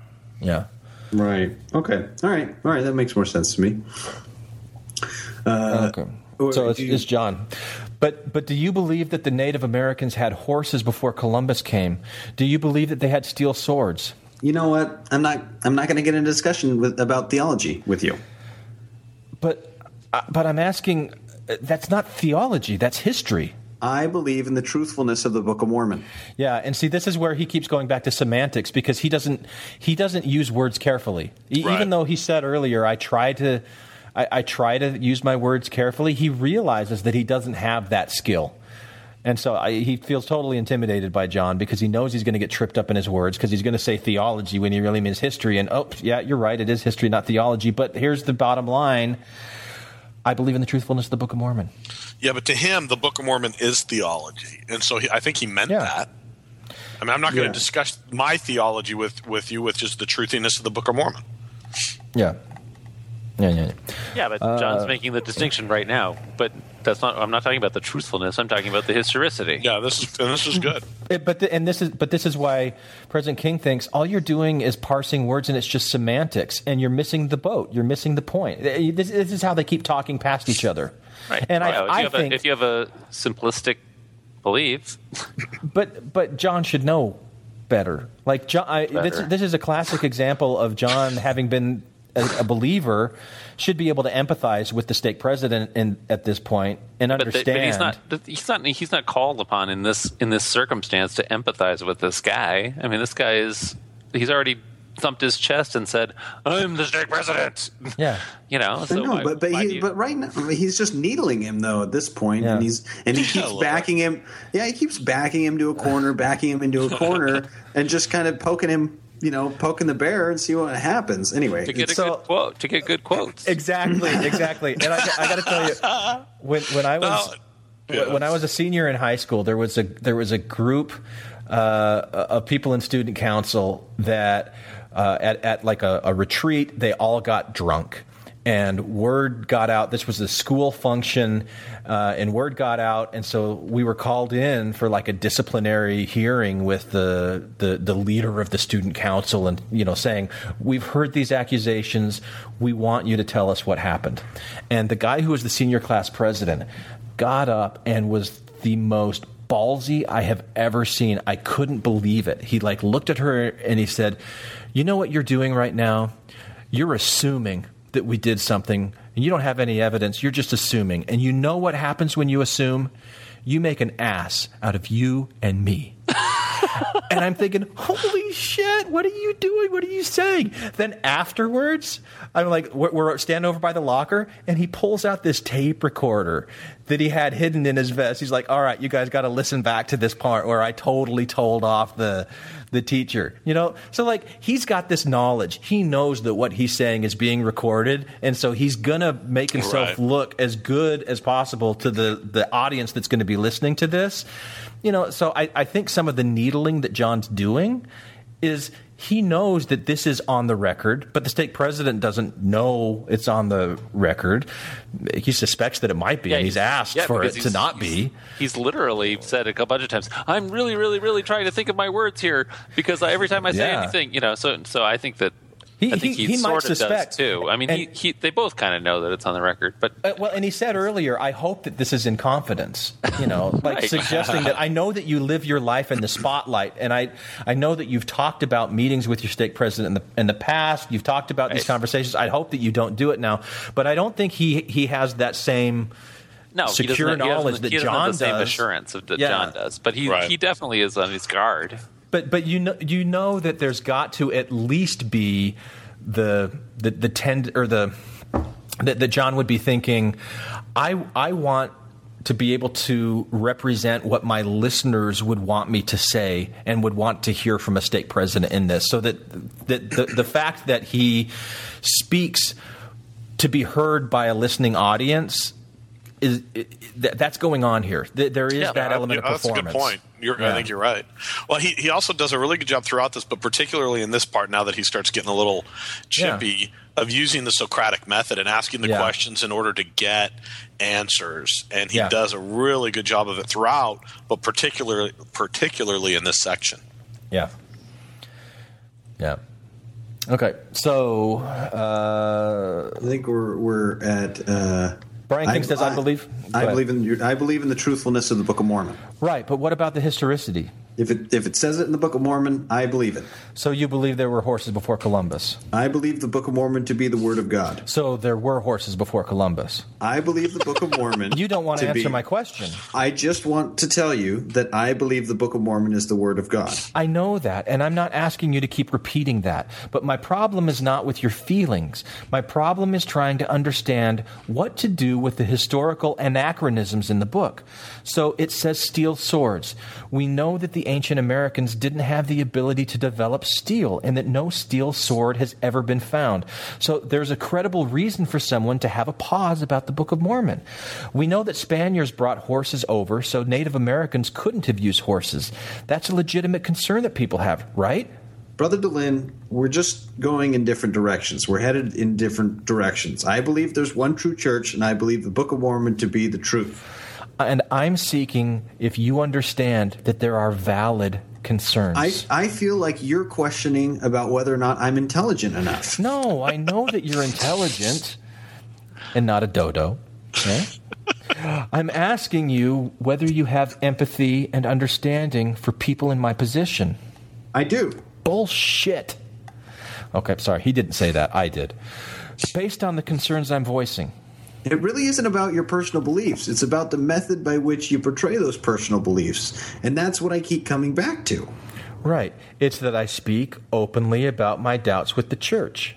And you speak openly about your doubts with the church, which creates a forum. And I'll talk a little bit about that forum because if I've watched that happen, I've, I've watched people come on who repetitively come on, who comment on a regular basis. I've seen out of coincidence people that come onto your Facebook page and comment go to other um, church websites and make comments that would draw them that would draw them to your website. For all I know, and, and I know that you say you have no responsibility for that, but that's what happens. You've opened the playground for those individuals to play in. And that's where I that's where I'm coming from as the stake president, because is because of your openness to express these and actually bring these individuals together. Uh, I, I, believe many of those individuals pause. Uh, oh shit, that's pause in brackets. Wipes brow. Wipes brow. I believe that many of those individuals turn to you before they turn to their church leaders. That see, that's good right there. What he just said is the problem is that the people that listen to you then go to safe spaces on the internet with members and start infecting the the members in you know positive church faith promoting. Uh, Facebook pages and groups and websites. Yeah. I I have a, a question, and I don't know if you know other people have probably discussed this. Um, I, I, I don't really know what discussions have gone on before this, but it seems to me up to this point. Now we're about to read John's response, and he's bolded it in the, the, the transcript. But up to this point, it seems like what John has really been trying to get the stake president to admit is that the reason he's being called in for discipline is because he speaks openly about doubt. That seems to be like the main theme, not problems with uh, same-sex marriage or supporting you know equal rights for for, for women or uh, you know LGBT, but the whole expression of doubts. And it seems it seems to me, and I, maybe this is a question: you, Am I wrong to think that he's he's really highlighted that as the issue in uh, you know recently in his media appearances, but that that's kind of a, a progressive narrative that you know, almost like Joseph Smith's different versions of the first vision, you know, that it kind of is now coming to, oh, this is the reason that they're doing it. But back in August, that wasn't, it didn't seem like it was in his mind that that was one of the main reasons. Well, I don't know. I mean, he does cover that. There was that big section before. They did? They he, talked about it before in this? Yeah. Earlier here, he's talking about the doubts where he says it's not about expressing your doubts, but, right. oh, but it's about expressing your doubts, and that's yeah, circular, that's that whole. No, no. That's, my, my that's question. what Glenn's saying. He's saying, yeah. is it is it not about gay his support for marriage equality? Um, but I, I actually think probably the reverse. I think that actual it, actually the church leaders were more upset with him for doing all this gay stuff when you know gay activism and every, and in support of marriage equality back when in the past, but now they are heightenedly you know, like trying their darndest to not um, touch that issue, and so in point of fact, they've actually called Bryan King and told him to say to to leave off that. Hmm. So, so we're like we're about to read like I said, this section that John's bolded, and, and I, my my suspicion is that he's bolding it to try to make it stand out more visually. When is that is that what is that why you bold things? yeah, I know, man. That sounds probably, Right, as as opposed to because it doesn't like in the conversation up to this point, he hasn't touched on it. Like he hasn't been trying to draw out what is the main reason for you bringing this discipline action against me? What he's been trying to bring out is I want you to admit that the reason you're doing this is because I publicly expressed my doubts. And in those those four points that were outlined earlier, there was a vague reference to supporting organizations that teach, you know, contrary to the church, and No. you know, the, ordained women and supporting gay marriage and, and all of that is is embedded there. But John hasn't tried to tease that out at all and and to bring that up up to this point. So I'll be curious to see from this point on if he does hammer that theme as much as he has the other one. Mm-hmm. But it just it seems to me that that the message in recent weeks has been the reason that they're doing this is because I support gay rights. And the church doesn't like that. Right. And, I, and I like, don't I'm wondering agree at all. I, I don't okay. agree with you at all. I mean, I think Okay. that actually what's happened in recent weeks is the church doesn't like that that's on the list of things that they excommunicated him for. In fact, they're desperate to say that it's not one of the reasons, Uh-huh. and so and so in in their aggressive attack. And saying that's not the reason we're never we are so Yeah. pro gay or whatever, then then Right, John right. has come back and said no, it is, and so then he bolded this Okay. but I think that it, but it's their aggressive stance where they are trying to distance themselves from their aggressive attack on human rights and civil rights for gay and lesbian people that that's where this is coming from not and so in, in so in your saying this you're frankly carrying water for them Well, I, I don't know. Doesn't it I'm seem? just asking a question, John. and I'm, I'm No, not. I'm not. holy cow. I'm not saying that I know one way or the other. That I've got a strong opinion one way or the other. That's just that's that's what my reading of it has been up to this point, and so that's why I'm asking. What, what I'm do you saying guys think? no I'm, Okay, I, I'm gotcha. absolutely I'm rejecting this premise and I respect that. But but doesn't I mean? Don't you think it is overstating that point a bit to say that John? In a lot of the the headlines when he was called in for excommunication, whatever, it's Mormon blogger faces excommunication for backing gay marriage, and I think that's overstating the importance of that aspect of it over things like doing things publicly. Yeah, it, it can be a factor without it being the factor, and John wants It's has wanted a to make it factor. the factor, but it is I don't certainly think it's a a factor. factor it's a Wait, wait. factor Right, Yeah. I agree with that. Well, So so John, uh, you're saying that it's a factor, but not the factor. Right. It's a factor. It's not even the most important factor. The most important factor is that he's got followers. It's not Yeah. public or anything like that. The guy's actually said it a million times here. He's admitted it. The whole Right. thing here is that people listen to you. Yeah. Every single thing you've done, John Dehlin, is exa- we don't give a rat's ass about this, except for the fact that everyone listens to you. I And- mean, and that's it- you know, it's it's it's an effective forum for people to uh, learn things about the church that take them away from faith. Right. Right. But, Right. but I mean, and John, I mean, up till this moment, like you say, when we're going to have this pivot now where he's going to get him on the record for other things. Yeah. You know, up until this moment, he's been trying to nail them down on that because, in fact, that's not that's not a legitimate thing. That's that's not like a legal thing. in other words, if if he's trying to express like a you know like a some kind of rule of law, the fact that somebody's listening to John doesn't. I mean, how is that? It's not, he's not doing. He's saying I don't do anything different from anything anybody else would do, and you wouldn't discipline me except people listen. And so that's and they won't admit that. right. Right. Yeah. Even How though is they it say it. you're, you've accused me of apostasy. How is it apostasy to express and explore doubts? That's Right. not. That can't be a definition of apostasy. Right, and when he went through the because because the the initial bullet point in this letter is um, let me see if I can go back up to it. Man, this is I didn't realize how far we've gone. Good job, Yeah. everybody. We've done good. Uh, so the, the initial bullet point in this letter is uh, publicly renounce and apologize for the false concepts that you've widely expressed regarding God, Jesus Christ, the atonement, the restoration of the gospel, and the Book of Mormon. So the first bullet point is about his personal beliefs, but it's with the cat, but it's in the context of you've expressed these to people uh, to an audience that actually follows and listens to you. But it is about So that was the thing that John has been like, you know, whatever, going through this entire time saying. So is it a bad for me to express doubts? No, no. Everyone has doubts. In other words, so they went through this whole thing. So it's it's that I did it publicly. No, well, publicly that doesn't matter. It matters that you've made a playground for these individuals to play right. in, and when is where I come make president because as your openness to express these actually brings these individuals to um believe whatever you know in other words it's the it's the playground right. Okay, got it, got it. All right, all right. You're creating a petri dish where these cultures can grow. Yeah. All right. So here's here's John's part that's that's bolded. Is it a problem with a member if they believe that um, the people who that people of the same sex should be married? That that's and, a per- and and Matt, I want to hear you give your objection like you would if you heard that in a court of law. objection. He's leading. uh, that's a personal decision of those individuals. That's a personal thing for them to express or feel. So one can be in good standing in the church and support gay marriage. I think that's pretty clear. I think the church leaders have said that how you feel about it is your own personal decision. How you publicly express those feelings about those, the council, is to stay in harmony with the teachings of the church. So if I speak openly about my support for same sex marriage, then that's a problem?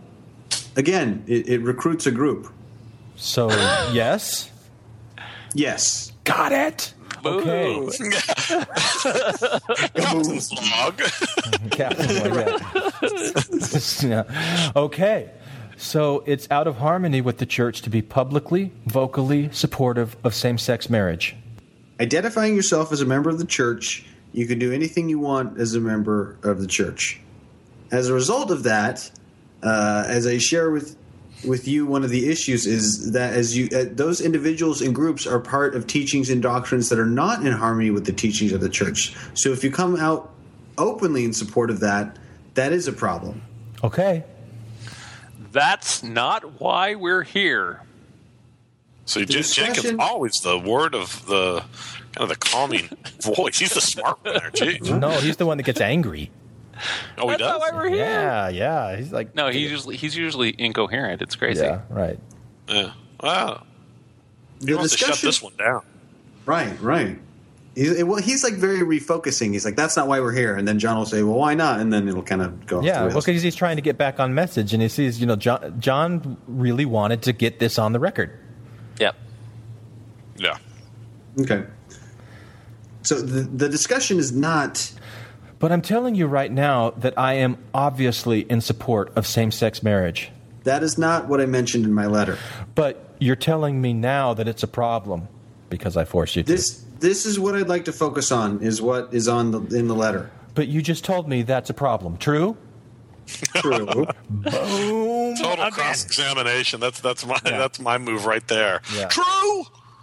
okay, so uh, Matt, you And want he, to tap out? he got him on record. He Oh, got him on record twice. You know, Yeah. so the guy said yes, and yes, it's a problem and true. So The only thing that would have been better if he would have said, you can't handle the truth.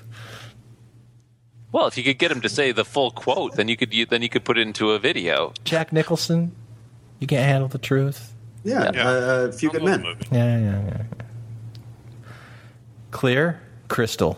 Is there another kind? Um, I'm happy.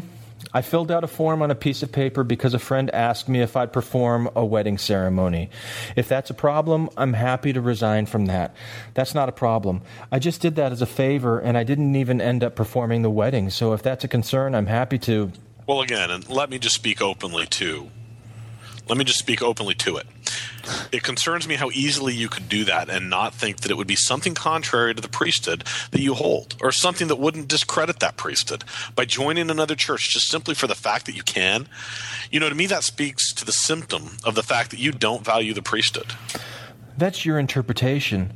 But I can see why you. Why didn't you mention my support of same sex marriage? Because this is the direction I felt to go. Okay, okay, okay. He, so, he didn't admit there that it was a phone call that he's not allowed to mention it. Yeah. So, do you really think? Do you have? Uh, does anyone have actual evidence that that's the case, or or that that it was, or is it just a, a strong supposition? Suppo- my part is a supposition, but actually, this this this thing though, where was it? We were just doing here the, you know. So actually, you know, the fact is, you know, like where we thought this again was a segue, where John just like out of the blue mentions this. Actually, again, we were reminded that he is reading from this piece of paper, and that fourth bullet point is that he perform, you know, that he got this Oh, right, right, right. or whatever, Right, right. marriage. And so, actually, this isn't out of the blue. It's, Right. Anyway, that's the. But th- but there definitely was a turn in uh, his um, aggression. You know, like he John took control uh, and and starts using that Socratic method. And uh, was that what? Yeah, but did he's he done, start it, doing he's that done it the earlier? whole. He He's did done it the whole time with All these right. bullet points, right? And All so right. he's answering the bullet points, You're and right. this is the one I got ordained as this minister or whatever. And so then he switched it to this same-sex marriage talk based on the fact that he did that, right? Okay, I'm going back up to the bullet points because I think the order that they were in. Boy, where are they? I miss now. Point number four: You have become an ordained minister in another faith, so Yeah. that you can perform So- wedding ceremonies. Right. So so when he was talking about the like bringing out the the the gay marriage issue, it was the stop promoting groups or organizations that expounds. That's what he was probably reading, and then saying, "I want to get some clarification on what you mean by groups or organizations that expound doctrines contrary to the Church of Jesus Christ of Latter-day Saints." And Right. so he he did that. He went through that point. Now he's moved on to that final point about the the ordained minister. Yep. Yeah, that's a that's a good catch. Uh, okay, so where? Oh, after the bold stuff, that makes it easy. Because I felt this is the direction. Okay, okay, okay. So I'm happy, and I've done this. I think. I mean, I think what I wrote in my letter to you in my Q and A that I sent you, I think that most accurately reflects my current feelings and thoughts.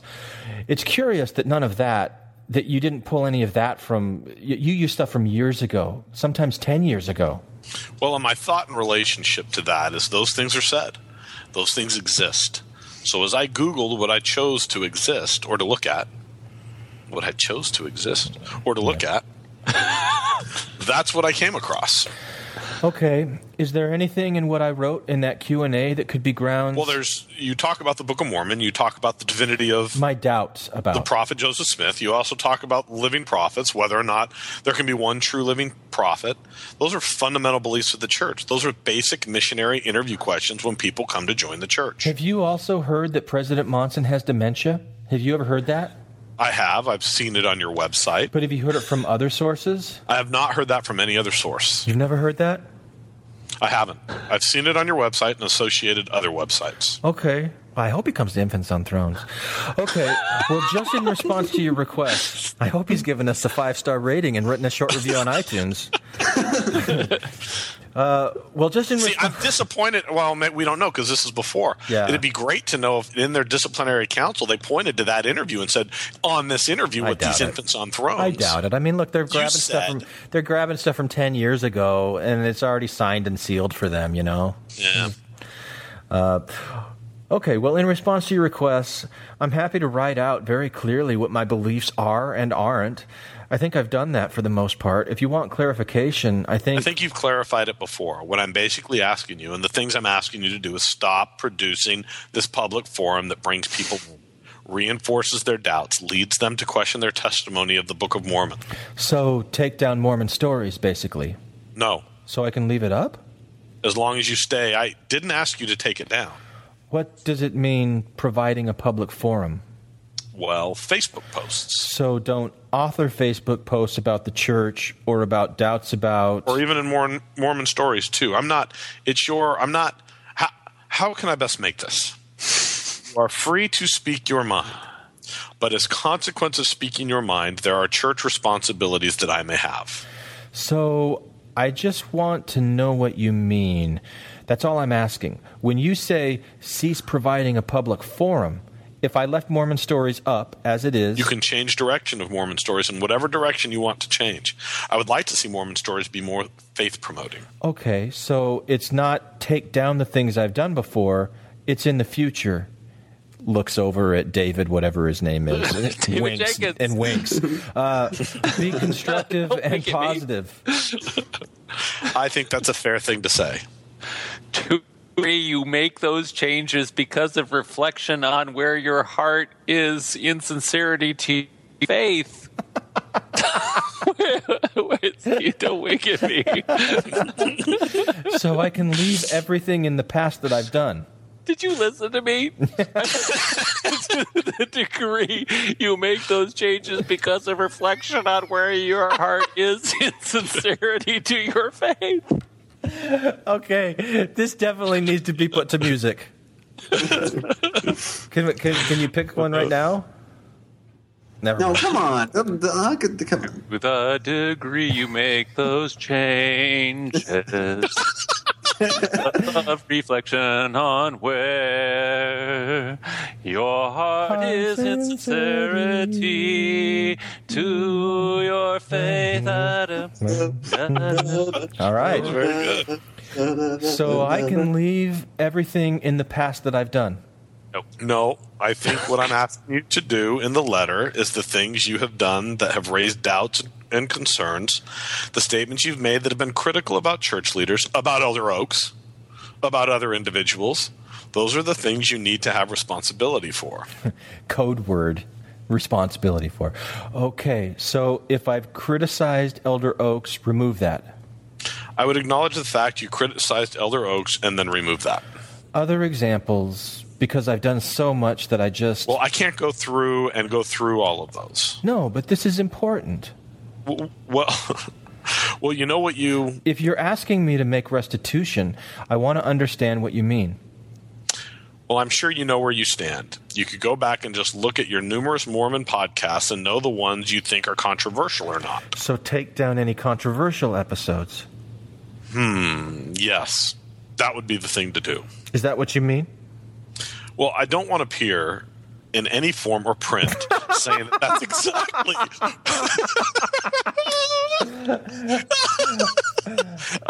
This is the oh, part. This is the part of my song. Yeah.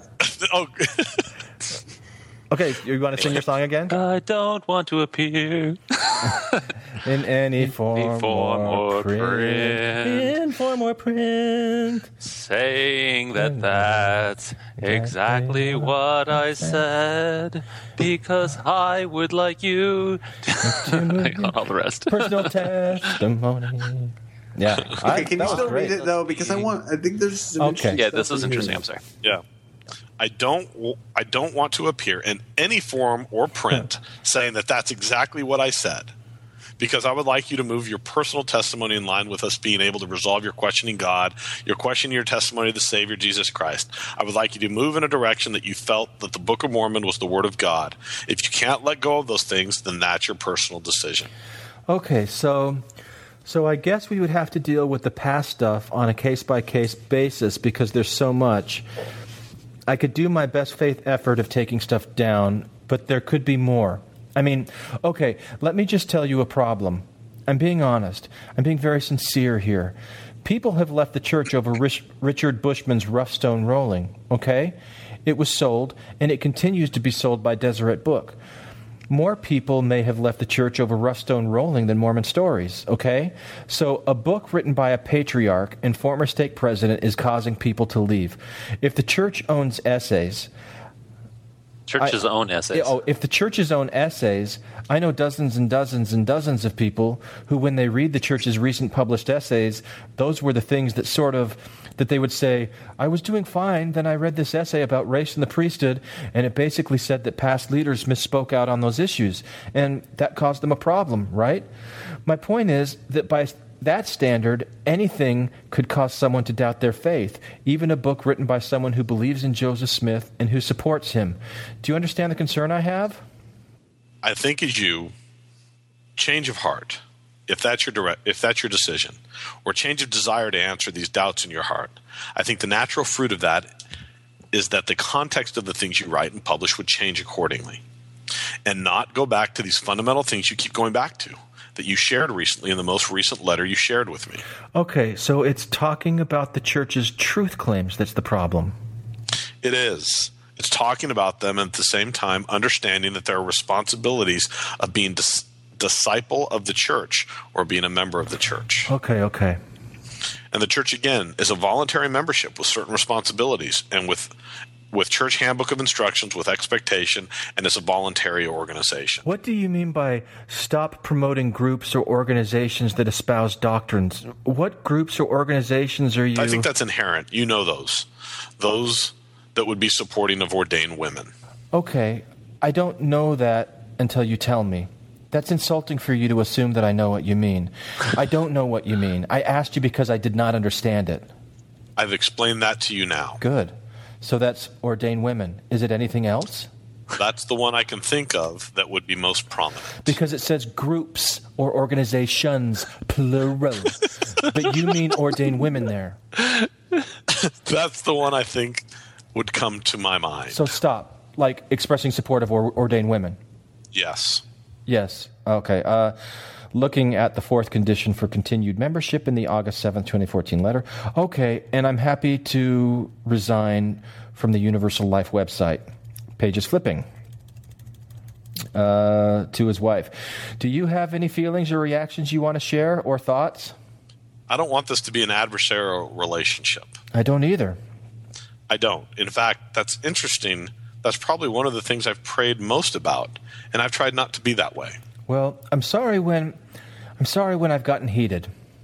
I'm human, you're human. Absolutely. So When the penis of one individual bumps into the penis of another. Right. All right. I forgot what the quote is. What is that? what? The Yeah, The yeah, yeah. too sexy. Like, yeah, I know, I know, I know, I know. But what do I say? What, what does Packer say after that? It's perfectly natural for the penis of one individual to the penis of another. Do not yield. That's what he says. Yeah, do not yield when one penis bumps into another. Don't yield. That's the definition of a sword fight. Well, that's the Mischief with that's the rules of penis chicken. It is. Absolutely. So philosophically, here's do I feel like I love the church? I do. Do I feel like I want a disciplinary council? I don't. Would we be here if in February prophecy Bishop Wow, King hadn't of or Bishop Hunt hadn't have called me a wolf in sheep's clothing? Oh, he was talking about the previous February. Somebody oh, Okay. called him a wolf in sheep's Yeah. clothing. We were active. Our kids were serving in the presidencies. We were working very hard to be committed members. I'm not going to lie. I do feel like the church's stance on people of same sex attraction leads to suicides. And I don't feel like the church's culture is as supportive as it needs to be. And when I've criticized Elder Oaks, it's because it's been because I felt like he gave talks that could lead to more suicides. So, just so you understand there, mm-hmm. that's just an. I hope you can understand that the church can release an essay saying that Bruce R. McConkie was wrong about his beliefs on blacks, or Joseph Smith, Fielding Smith, which they did. And would, would you argue that Bruce R. McConkie and Joseph Fielding Smith were wrong in their doctrinal statements about blacks being less valiant?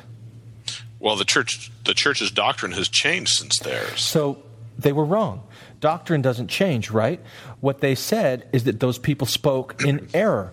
That's what the church has said. You don't want to say that they made a mistake. No, I don't. I'll support the church doctrine or the churches. It says they spoke in error. well, then I would follow the same guidelines that the church. Yeah, which he clearly hasn't read and doesn't know what he's talking about. And I just want you to know, as my priesthood leader, that I honestly do believe that in 30 or 40 years, we're going to have the same type of thing happen where past statements about gays and lesbians are going to be reversed. So it's a matter of conscience that I, that I, and it's based on my clinical time spent with these people, those are and were, or those are where my sympathies came from. And that may also not happen. And and by the way, Bryan King is totally right. That's not going to happen. John's wrong. Yeah, I, yeah. I have a hard time seeing it too. Right. But you know, I, I I don't believe that John's being insincere that he believes. No, that it's no, I think he happen. believes that. There's a lot of people who believe that. Yeah. That people believe that be, that the that the 1978 thing or whatever Is actually precedent. is a trajectory, but Yeah. it is not. Right. That is that is the end of of of just where the Mormon Church caves, you know, on you know under certain political pressures. There's not going to be that political pressure. Yeah. There isn't that political pressure for women ordination, and never will be. And there's not going to be that political pressure for gay and lesbian because people don't care about churches anymore. So. Churches churches have vast exemptions to do that kind of thing now. But but don't don't you think there could be like uh, tax exempt status removed if they don't? No, no, no? okay, Nope. All right. Well, you're Canadian. I'm just kidding. I agree with you. I really no, I do don't think with I don't think that, that, that that's going to matter at all. I mean, there's going to be ta- you know uh, people keep saying that tax exempt thing. The- People have the, the tax exempt uh, ex, the tax exemption is like nope. There's not even any question of that. I mean, they, they have they have six senators or something like that. There's hmm. that's not even even close to reality. And so you- you're not whether you, you can discriminate against any number of people for and still be tax exempt. That's not the, that's not a question. Yeah. So I, I I think we need to to read this Bryan King line again and recognize that John's response is going to be a direct reference to infants on thrones. Go ahead. There are things that I've read that include about oh, tithing. Oh no no, and and that oh. might also not happen. Bryan King Oh, says. and th- yeah, and that also may not happen. Right. So it's just me listening. See? Big fan. We did it. We Big did fan. it. We did it. We made it in. I'm just listening now. And that is your own personal feelings. Just like you're basing everything you're doing here on your personal feelings. I mean, that's all any of us have. So I'm just letting you know that when I've criticized the brethren, it's usually been over that issue. There are things that I've read that include about tithing and City Creek and other things like that. I definitely have wondered whether Christ would build a commercial shopping mall. That's true. You know, that was his fault. That was his fault, though. He's the one who said he brought. Yeah. Bryan King brought City Creek up there. Yeah. The mall thing. I mean, it's not like John segued in. Hey, by the way, why'd you build that damn mall? You know, I mean, he didn't. Anyway, go ahead. You know, one of, one of my favorite counter arguments to this complaint was from your wife, Jake, from Erica, when she said, Yeah, you know, but this seems exactly like the sort of thing that Joseph Smith would do. Like building a mall. Oh yeah, I mean he's oh. yeah, he started made a no bank. division He's- between yeah. secular and sacred, and when it came to things like that, using the church's money, I thought, yeah, that's a good point. Right. What John misunderstands is is they needed to build City Creek in order to clothe the naked and feed the the hungry. Mm-hmm. See, they, they actually get to do more good, but it's just you know it's an investment in the future in the poor. Yeah, but it was made. That investment happened to have been made before the real estate crash. You know, so you they ended up spending more money than the Burj Dubai. In other words, they spent more money on this thing than you built than, than they built the tallest building in the world with. You know, whereas they could, if they had waited, if they had had, a, for example, a prophetic inkling that the real estate market was going to collapse, they could have bought it all on the cheap very soon afterwards. I, I, I think I want to create a soundbite that is the Mormon Tabernacle Choir going. Cha-ching, cha-ching. anyway, okay. Um, and I don't think I'm the only one who's wondered that. And that's based on my reading from the Book of Mormon and Bible. I just don't know that's how I, I, I think he would feed the wicked and clothe, you feed the hungry, clothe the naked. My reading of Christ is that he was against materialism and conspicuous consumption of wealth. That's based on my reading of the scriptures. I guess reasonable people can disagree. I don't know. So, as someone who works in the mental health field, what I've experienced is that our biggest problem as a church is that we're uncomfortable talking about difficult things sometimes. And I personally believe, I personally believe that the church has been more willing to talk about these difficult things because people have been willing to raise the issues vocally and publicly. And I think that's what the positive I think I think that's that's what the positive results. Okay. I think that's positive thing. I think that's I think that when we suppress, it feels like what you're saying is you you can have doubts and fears and questions, but don't be public about that. And I just want to say that from my experience as a mental health professional, that when people hide or suppress or keep quiet their doubts and fears, it often leads to really unhealthy results. And so the whole premise behind Mormon stories has been to try and discuss the positive and negative aspects of the church, and I think I've done both. So I'm absolutely willing to receive your counsel about tone. Whoa. Well, Mm. this is the interesting thing about that.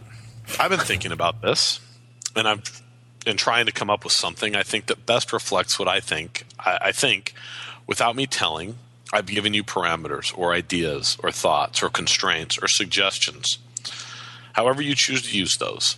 I think it's a personal decision for you as to how you change your tone without me saying to you it's appropriate for you to do this or you to do that to do that. I think that's a personal personal decision that you make. And that's something that I may be able to hear your thoughts, but I cannot take you by the hand and say to you, this person is appropriate to interview, this person isn't. You need to have, hopefully, in your heart, a filter that will allow you to determine what is right.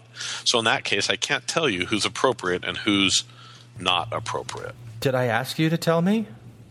No, but I just said it as a matter I of. I appreciate it. So I appreciate that, and all I'm saying is, I'm just trying to figure out, you know, if as beautiful as a man as President Jensen was, he was not able to help with kind of most of the underlying concerns.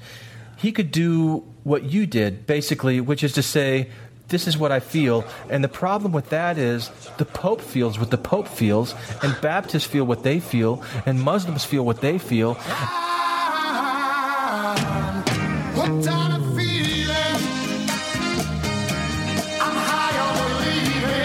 And feeling sometimes can make the group where Bruce R. McConkie said the things about blacks in the pre existence. He felt like that was right for him. And so everybody is trying to base their religious positions on feelings. But I think evidence is important too. I don't think that evidence should be the only thing that's important, but I think that feelings also should not be the only thing considered important. Well, you don't go around living your life based on evidence, dude. Sorry, that was that's a Tim Minchin uh, setup. but I don't think at the end of the day that evidence will be the thing that will bring you salvation. Yeah. And at the same point, we'll all make a leap of faith. You're a mental health professional. I'm a health professional. There are lots of things that I know exactly if I do this, this will work. Yet I've seen many miracles in what I've done that I can't explain. And I can't explain all the things. And I look to the way, uh, I look at the way things were taught. And this is in support of what you just said. I know in medical school 30 years ago, we're getting more knowledge, but many people made a leap of faith before they gained that knowledge. So he's probably 50s. So Uh, at in his 50s, you yeah. Oh, right, right. This is the so. I, I guess I'm I'm still not sure why he's so reticent to give John specific instructions. Like that, Really? all, if, if you look at all four bullet points, all of them are about his external behavior. They're about stop supporting these groups, denounce these uh, these uh, corrupt doctrines or whatever that you're teaching. Um, you know, don't don't participate in this public forum. Like they're they're all about his external behavior, but w- the way that he's avoiding that, or the way that that President King's avoiding that, is by saying, "Oh, this needs to be a personal decision, and this is this has to do with you." But you know, the, the grounds of this hearing are on the external behaviors, aren't they? Yeah, and, and but I, I, I think the most cynical answer to that is that he wants to be able to have uh, wiggle room to to subjectively say later on. You know, like he doesn't want John to go, okay, you told me to do steps one through ten, and I did them all.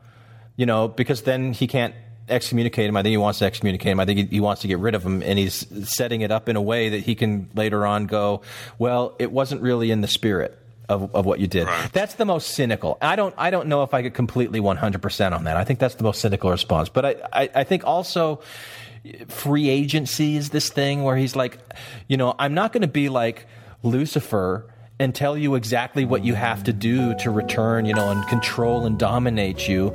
You have to look for that the guidance of the Holy Ghost. When it's hard to tell what's wrong and what's right, when it's hard to know what to do, when the way looks dark and you're stumbling around,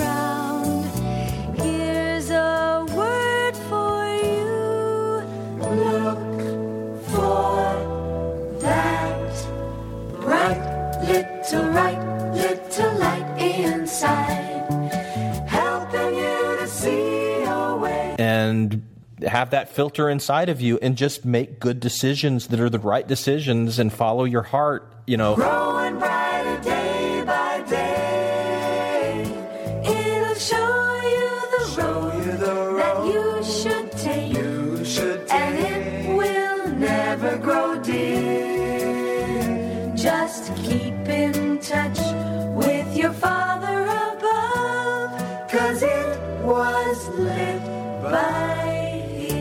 And and he probably sincerely believes that if you do that, then you're going to go in the same direction. You know, the Liahona thing. But I, th- and that's probably the least cynical answer. I don't know. Okay. You know, I mean, It just John seems kind of backward. directly to- addressed that, though. You know, I mean, in others, he just even said that. You know, if you're you have the feelings, Muslims have that feeling, or whatever. You know, I mean, Bruce R. McConkie had a feeling. Yeah. I got a feeling. And sometimes those work, and sometimes Yeah, and that's the difference I guess we have too. That I'm not as important about the quote, I have to know exactly about the swords in the Book of Mormon as I am about the feelings I get when I read the story that touched my heart and helped me personally in my life, that I feel bring me closer to God. Those are feelings. I acknowledge those. But they also, in some respects, go past feelings because they change in action and they form an individual. And that is the sole essence of my core and my beliefs. And I think as a result of that, it does me good. I'm sure it does, and I appreciate that. At the same time, if all religious leaders said the world was flat and the day they showed the world was round, even if they had really sincere feelings, and even if those really sincere feelings moved them to be kinder husbands and fathers, I would still want to go with the evidence appearing that that's uh, appearing around that's actually true. I think you've said that before too. So I'm just giving you my reaction, which is that I can tell you one thing for sure. I won't be silent about my support of same sex marriage. Like that, I that's going to be a no, probably. Just because that's what my conscience and whatever inspiration I'm able to receive tells me is the right thing. Is that a problem? You know, I can't answer that right now. I don't know the answer to that because at the end of the day, the church has a specific stance on that or opinions. Well, not opinions, but a belief. There are websites for that the church has put out, some that I was not aware of, honestly, until a member of our stake expressed that to me. The Mormons and Gays website? You didn't know about that? I didn't. Gosh. You know, there are lots of things I don't know about. Okay, that's okay. I understand. I'm glad you've learned about it. Yeah. So, do you know that? I, I just want to make sure you understand the Ordained Women website. Its position is that it's simply asking the brethren to pray to see if God will reveal to them that women should have the priesthood. You understand that, right? Well, I'm not sure. I haven't read the website. I'm just saying it doesn't. So, is it wrong to ask the brethren to pray? I'm not trying to play games here. That's exactly what they stand for. Is that wrong to have the position to ask the brethren to pray? I think it's wrong to protest, or not protest, but make public to hold rallies to when you're asked not to assemble and go to the tabernacle. I think when you're asked by your priesthood leaders not to do that, that's the wrong part about that. I think the letters come to the brethren and say, Will you please pray about this? I think that's perfectly okay. When you organize and march and seek media attention, I think that's a different situation. Okay, so as far as me and ordained women, is that you don't want me marching or supporting those acts that are in violation? No, these are these are f- free to go on your website and say, I support these things and I'm in support of those. Like the march or future actions, so don't support future actions. Yes. That would contradict what the brother. it hasn't been the brethren, it's been the PR department. So, but you Well, it's also very easy to. They don't act without input from the brethren. I agree. I agree with that. They don't represent the church. They represent the church's interesting experience now with dealing with internet and with all the other things that are associated with our experience at this time in life. Again, I go back to the feeling. You know, I feel most impressed to share with you that I think that your tone, and you've used that word before, or your spirit should direct where you should go. Yeah, well, I'm not entirely. We've been envisioning a change in direction for a long time because the truth claim stuff is tired and worn. Did you see the Brethren recently released an essay about the Book of Abraham? I did. Did you read it? I did. So that's the type of thing we've been troubled by. Right, but there are many members that are not troubled by that. Yeah, because they don't know, probably.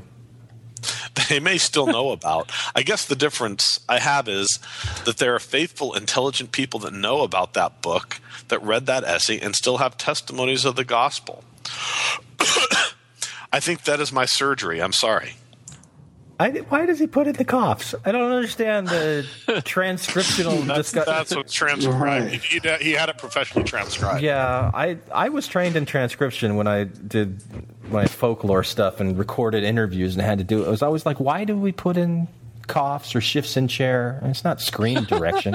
okay. Uh, no, please don't ever apologize for drinking water. Please drink all the water well, oh, what a saint! I'm sorry. Oh, look at this common ground we're finding here, guys. I just we can all come together. I just don't swallow well. oh no! That's the difference between love and okay, lust. Okay, no. Yeah. So I understand that there are faithful members that still know about the Book of Abraham. Yes. My only point to you is just. I can't believe the whole thing about the water. That's funny. My only point to you is just to say that I was always taught that it was a translation, that Joseph got the papyri and made a translation of it. I was taught that since I was three. So when the church comes out and says it's not a translation, probably, and actually the papyrus, Abraham, the word Abraham isn't even anywhere on the papyrus, and the church acknowledges that, which they just did for the first time ever, that's, that's not some silly, faithless concern. I've been taught a set of things all my life, and now they're changing. They are. And what I feel like is that deserves empathy and respect. And if I have doubts and questions and I'm even vocal about it, it's because that's a real problem, right? And those things are legitimate. For you, they are. For most an people who care about the truth and have truth seeking brains, those things are legitimate. I think that characterizes people in two different groups too. I think you represent a group that wants to know, but you have to also understand that there are a group of people that believe. I know, I know. They just believe. Yeah. There's a gap. There's a gap. I know is still there. There's a lot of papyrus that is still missing. the Book of Mormon times. There's a lot of history with those people. I love every time you've got a line, John. It's like know it's there. It's like this There's Jenkins gotta guy. be.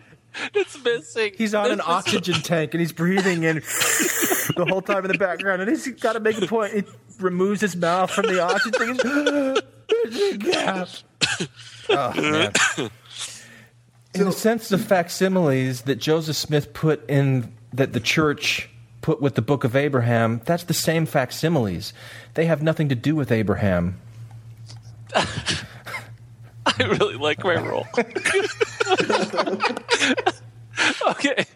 There's a lot of you can read all kinds of things on that, and we're not here to discuss that tonight. There's always going to be a gap. There's a gap.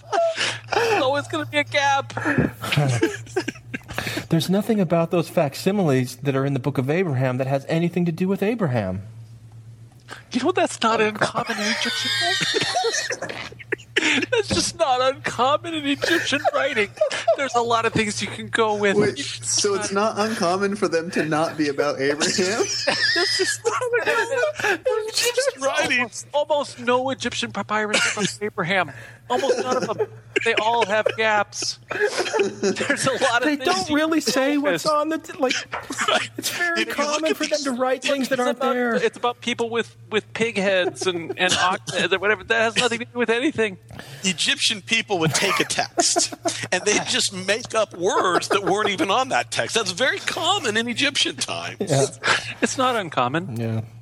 There's a lot of things you can go with and you can study and you can learn on that. And that's not tonight's discussion for if we were going to set aside time to talk about ancient Egypt. That's up to you then. There's evidence we have. There's lots of things we do not have. We make that gap with faith. That's true. The feelings with prayer and things become revealed through time, through archaeology, through revelation, whatever it might be. There's going to be that gap. I think that it's intentional that the Lord doesn't tell us every single thing because part of this life is about exercising faith and making choices and deciding which path we went we want to go down. And there's a lot of things. We don't know the answer here and now. And it's like sometimes when you look into the stars, and first they appear one after another, and then suddenly a whole galaxy before you can see. anyway, sorry. Got it. Line with you, Jim. upon line upon line upon line upon, and then the faith answer will yet come, and we settle that because there's lots of things we don't know. When we look at what the world discovers, here in advancement, those are things we don't know 20, 50 years ago. They don't give me heartache. These things we learn, we go with. Faith as an important principle in some of these things and how we address those things and express our doubts. We can express our doubts with an effort to find answers and exercise faith. And we can express doubt with a desire to tear down or expand doubt. Or we can express doubt because you really have legitimate concerns that the scientific evidence, like archaeology, overwhelmingly supports. Or is lacking. There's a lot of doubts. I'm sorry. There's a lot of different ways to look at the half full, half empty, for sure. It's a way in which it's portrayed to the public. Does it increase doubt or does it say faith is required? I think that the whole concept of religion is based on a of faith and things that are not seen. But is there a requirement of faith in things that are dement? Let me just say that again because it's a good line. but is there a requirement of faith in things that are demonstrably false? Oh. This church there is. Yeah. Well, that's an opinion. I just said demonstrably false. Yeah.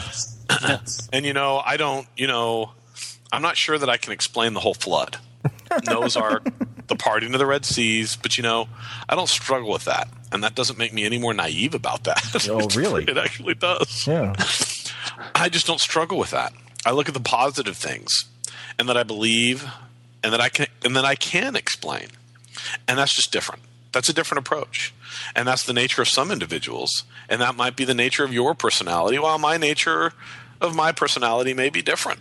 Except for we just already said that we don't count the positive things. Yeah. So all the positive things don't matter. So it's negative ones that actually count. Well, Ally Isom, the church's PR director, was interviewed on the radio. She said that it's okay to discuss openly your doubts. She said that people do it all the time in sacrament meetings and in Sunday schools. They debate about ordained women. They debate about same-sex marriage. She says that the church welcomes that type of discussion. I think that there's another paragraph, though, where she says, and I'm not sure I can quote it verbatim, but it's when individuals organize into groups or try to form individuals to change church doctrine, and that's where the church takes exception with that. So that was the second part of what she said. I'm not trying to change church doctrine, just for the record. I just want them to ordain women. Okay. I don't know why you would think I would. Well, you changed the church's position on. I guess I would, but I guess I'm not trying to get the church to change its position on same sex marriage. Really? But I support same sex marriage, but that's probably semantics. Okay. oh man, now he he just played into the whole semantics Yeah. trap. Bryan King has won. Yeah. Right. This is difficult for both of us. I think that you acknowledge that, and I acknowledge that. Again, I go back to the fact that people have shared with me what good individuals that you are, and this is not a personal attack on you in any respect. It's more discussion of what you say and what you believe. Well, Well, I know it's hard to separate that because and I appreciate that. I'll just I'll just summarize. okay, Jake, you're going to tap in on King next, yeah? All right, sounds good. I do think that the truth matters, and I do think that the church does a ton of good. And I would love to see the church succeed, but I feel like I feel like these doubts and concerns that people have, there's you know, you kind of said that the glass is half full or half empty, right? If we're talking about if it were 400 years ago, or we're talking about the world being flat or the world being round, you know, maybe you could have said that then. But you can't really say that now. The issue Okay, okay, hey, hey, I want to point this out. Nobody 400 years ago thought the world was flat. That's crap. So that's my aside here. Oh, right. Yeah, yeah. That's. That Did nobody- anyone ever think that the world was flat? Yeah, yeah, they did, but but that was like in the sixth century BC and earlier. Everybody, everybody uh, since John, that's your opinion. No, I know No, that. that's I your- know that. We're just talking circles. The issue. this is a circular argument. You know that Galileo was executed for opposing the church on his belief that was contrary to the church, right? No, he was not. That's let's no. That did not happen. Whose side are you on, John? I'm sorry. Whose side are you on? Okay, okay. Maybe That's back also- then the glass was half full or half empty, but evidence has pretty much shown that the world is round. You know? Yeah. That's just true. And there are things that are just true, John. It's just true that Joseph Smith had over 30 wives. That's just true. And that some of them were married to other men. That's a fact, you know? And those Book of Abraham problems, that's not, it's just, it's a fact. And so maybe the reason I've become more angry and more frustrated is because I've been feeling like I've been trying to get better answers and better answers haven't come. Instead of being shown empathy for the legitimate problems, I started to feel like harassment. But I don't think that these problems are going to go away. And you know what? I think if you excommunicate me, I think you're going to draw more attention to the problems.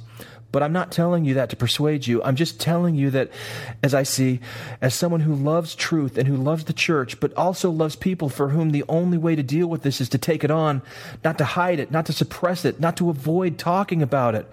From what I've seen over the past 10 years as the internet has grown, is that the church has started being more open.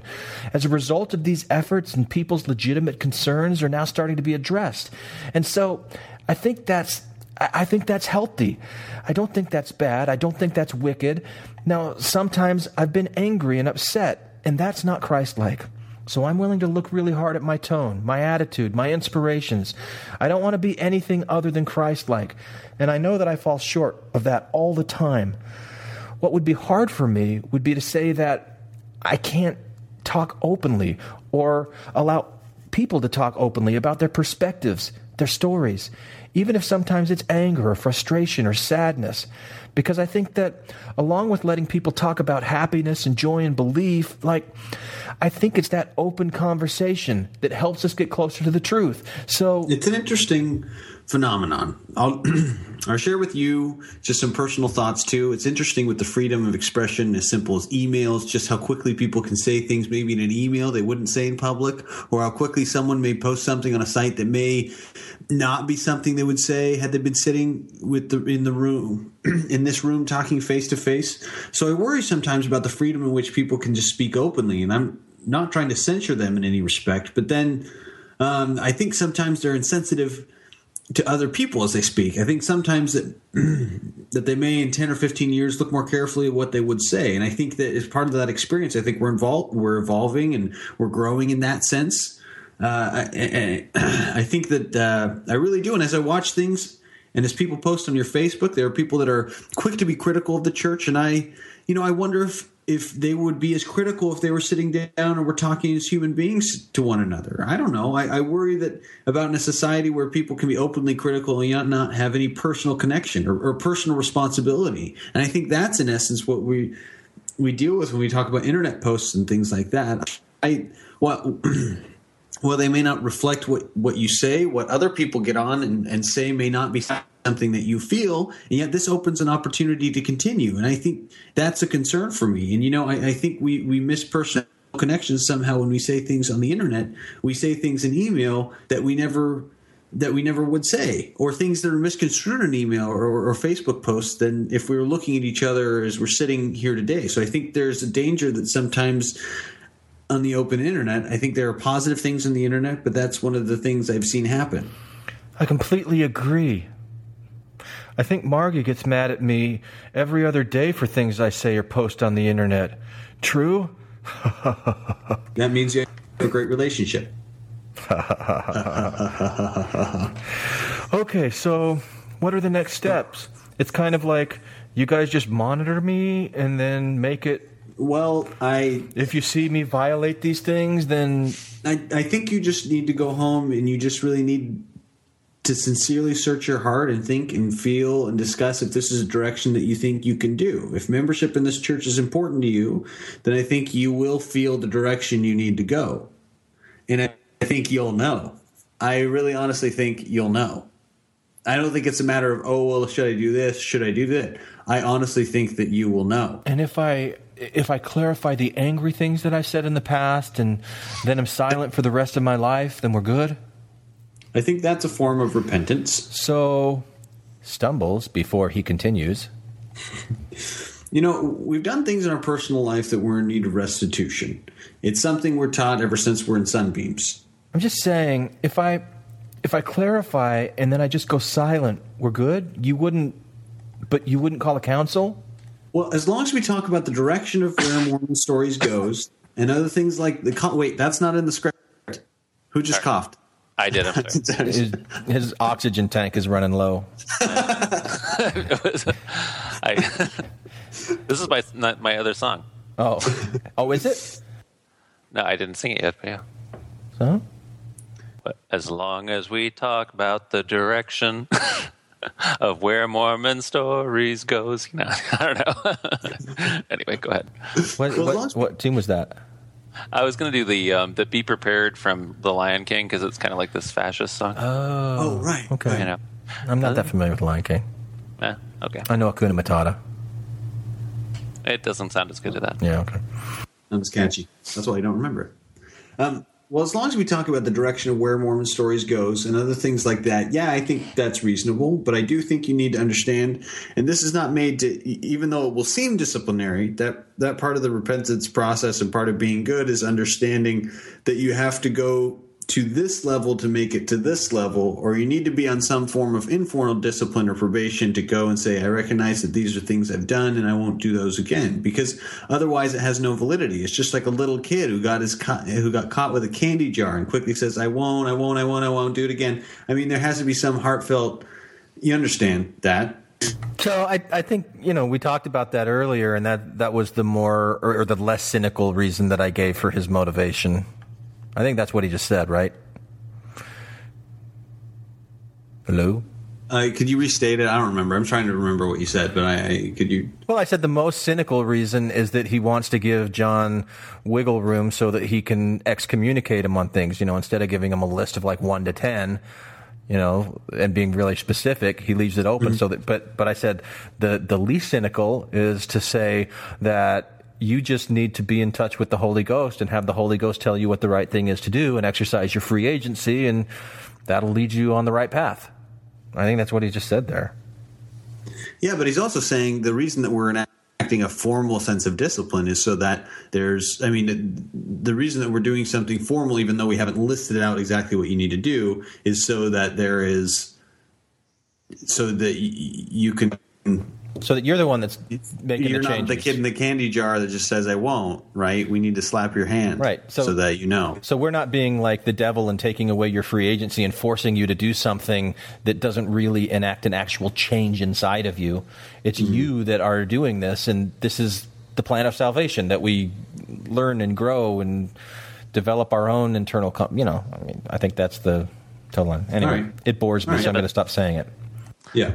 But the sick part of this, the plan as you know uh, spelled out here by Mormon authorities is the plan is obedience, obedience, obedience, obedience. I'm not telling you what to do, but you have to obey me Yeah. entirely. You Right. know, which is it's just sick. You know, so you know, so John has said, well, well, you know, Richard Bushman, you know, writes books that have you know ripped all these people away from the faith, and the guy's like, well, Richard Bushman is totally you know an obedient collaborator. You know, and you are clearly you know, you, you clearly have a different attitude than that, you know? And so, Yeah. I mean, he's right in that way. Yeah. Yeah. Okay, I do. There's just a small thing that came to my mind. When I incorporated the Open Stories Foundation as a nonprofit, part of the agreement that the lawyers told me, all of us who made, uh, who, pr- okay, part of the agreement that the lawyers told me all of us made who produce podcasts through Open Stories is that we don't own the intellectual property anymore. So Open Stories is governed by a board of directors, not just me. So it's not something that I can unilaterally just make decisions about. I could even be voted off. okay, never mind. So I'm just letting you know that there may be things that I can do, but there may be things that I can't do that doesn't speak. I, th- I, I think that's fair. In terms of like taking things down or whatever, those things could be taken from me and those decisions could be taken from me. Right. Another phenomenon that goes along with what I said and what I thought was interesting. President Jenkins mentions the other day about this number. If you put our two names together and look at the number of Google hits we have, it's pretty astounding. It's it's over a hundred thousand. King and Dehlin? But you and I both acknowledge, and we saw this whole getting to the position we are about the confusion about disciplinary councils, not disciplinary councils, and that our first meeting was going to be disciplinary council. And it was just interesting how that just exists in the world of internet is incorrect information. We can't take that down. I acknowledge that because some people, there are people that quoted someone else who quoted someone else who quoted someone else mumble, mumble trailing. That's funny. That's of mumble, mumble, mumble, mumble trailing. I'm not the actor on the stage here, but I, I've had a front row seat. That is profound. And I'll just share what I've observed in that front row seat. I guess I've seen President King approached this, as he said earlier, he's been prayerful about this. I've heard him pray on your behalf and seek that understanding. He wants to make the right decisions dependent on the Lord for that. There's not direction from the church. There's not your specific situation in the handbook. It requires inspiration in regards to those things. He's taken those things very seriously, as he said. And I've had people, you know, there's an association here who talk to us and they know you and they think wonderfully of you. And maybe the doctrines don't match them for you with I'm sorry, don't match for them with you, but they speak very highly of you and your family and I think that's wonderful. And my interaction with you as last time, sitting and listening and liking Google on the internet and then there's John Dehlin in this good conversation we've had. And there's the John Dehlin that the world sees on the internet. And I think as you read through the letter again and ponder that and follow that counsel that President King has given you, you'll look at who that public John Dehlin is and consider where that rests with the membership in the church as far as it's perceived by the world. The world. You'll, you'll seen Maybe you've Googled yourself. I've never Googled myself. I don't know what's out there, I guess. You're not a health professional. I'm not sure there's much out there. but looking at what's there, you can't pull that back. You can't perhaps change what your board wants to do, but you can make public statements on your own personal website that says, Here's where my belief is. I have questions about these things. Here's some places you can look that maybe help you reconcile that. And here are some things that I don't know where to look for those. But you could begin to create this public image that balances or matches with a faithful member of the church. Faithful members of the church can have questions. Can I share with you? And I apologize for my shortness, but that's kind of the one thing I'm trying to work on. I'm a surgeon, and you don't, and you don't want to go to a surgeon that's indecisive. Ha ha ha.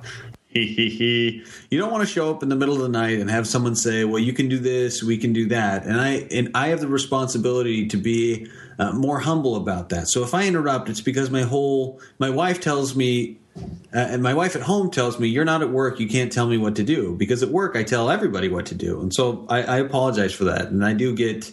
You know, I appreciate that, and again, I apologize too because these are sensitive topics, and um, it's easy to make caricatures of each other. I think we're both trying to do what we believe is right. And I think there are multiple positive ways to go from this. I think there are responsibilities from your heart. And I speak together because I know that you have a good relationship, and I know that these. and I know that these are things, and I know that your relationship is just like my my spouse's. We aren't we aren't at one often. He's we talking aren't about one he's talking about John and Margi as a couple. Right, right. Okay, I'm sorry. I, I understand that now. Um, we aren't at one often, and so that's a discussion that you have. Do you have any questions or things you want to express? No. That's not. Nothing? Okay. Okay. I, uh, I don't really have a deadline. I do. Right. Well, I guess you'll just see if my behavior changes. well, I think that you that that you even that's yeah. I mean, that's how we really know that people. That's where we. Yeah, are. I understand. And and I'm asking you to be true to to yourself, however however you feel. Right, I appreciate that. And I, I don't I don't feel at this point, even though I don't feel like a victim here, I don't feel like the church is being mean. I don't feel like you're being mean. I think you're being very thoughtful and respectful about your concerns and pause. And I think that obviously the church has every right to decide who is and who isn't a member.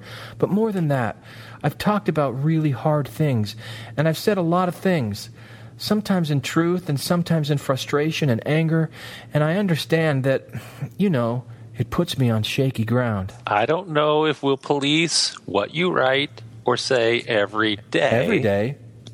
We're very busy people, just as you are. But maybe some positive communication back.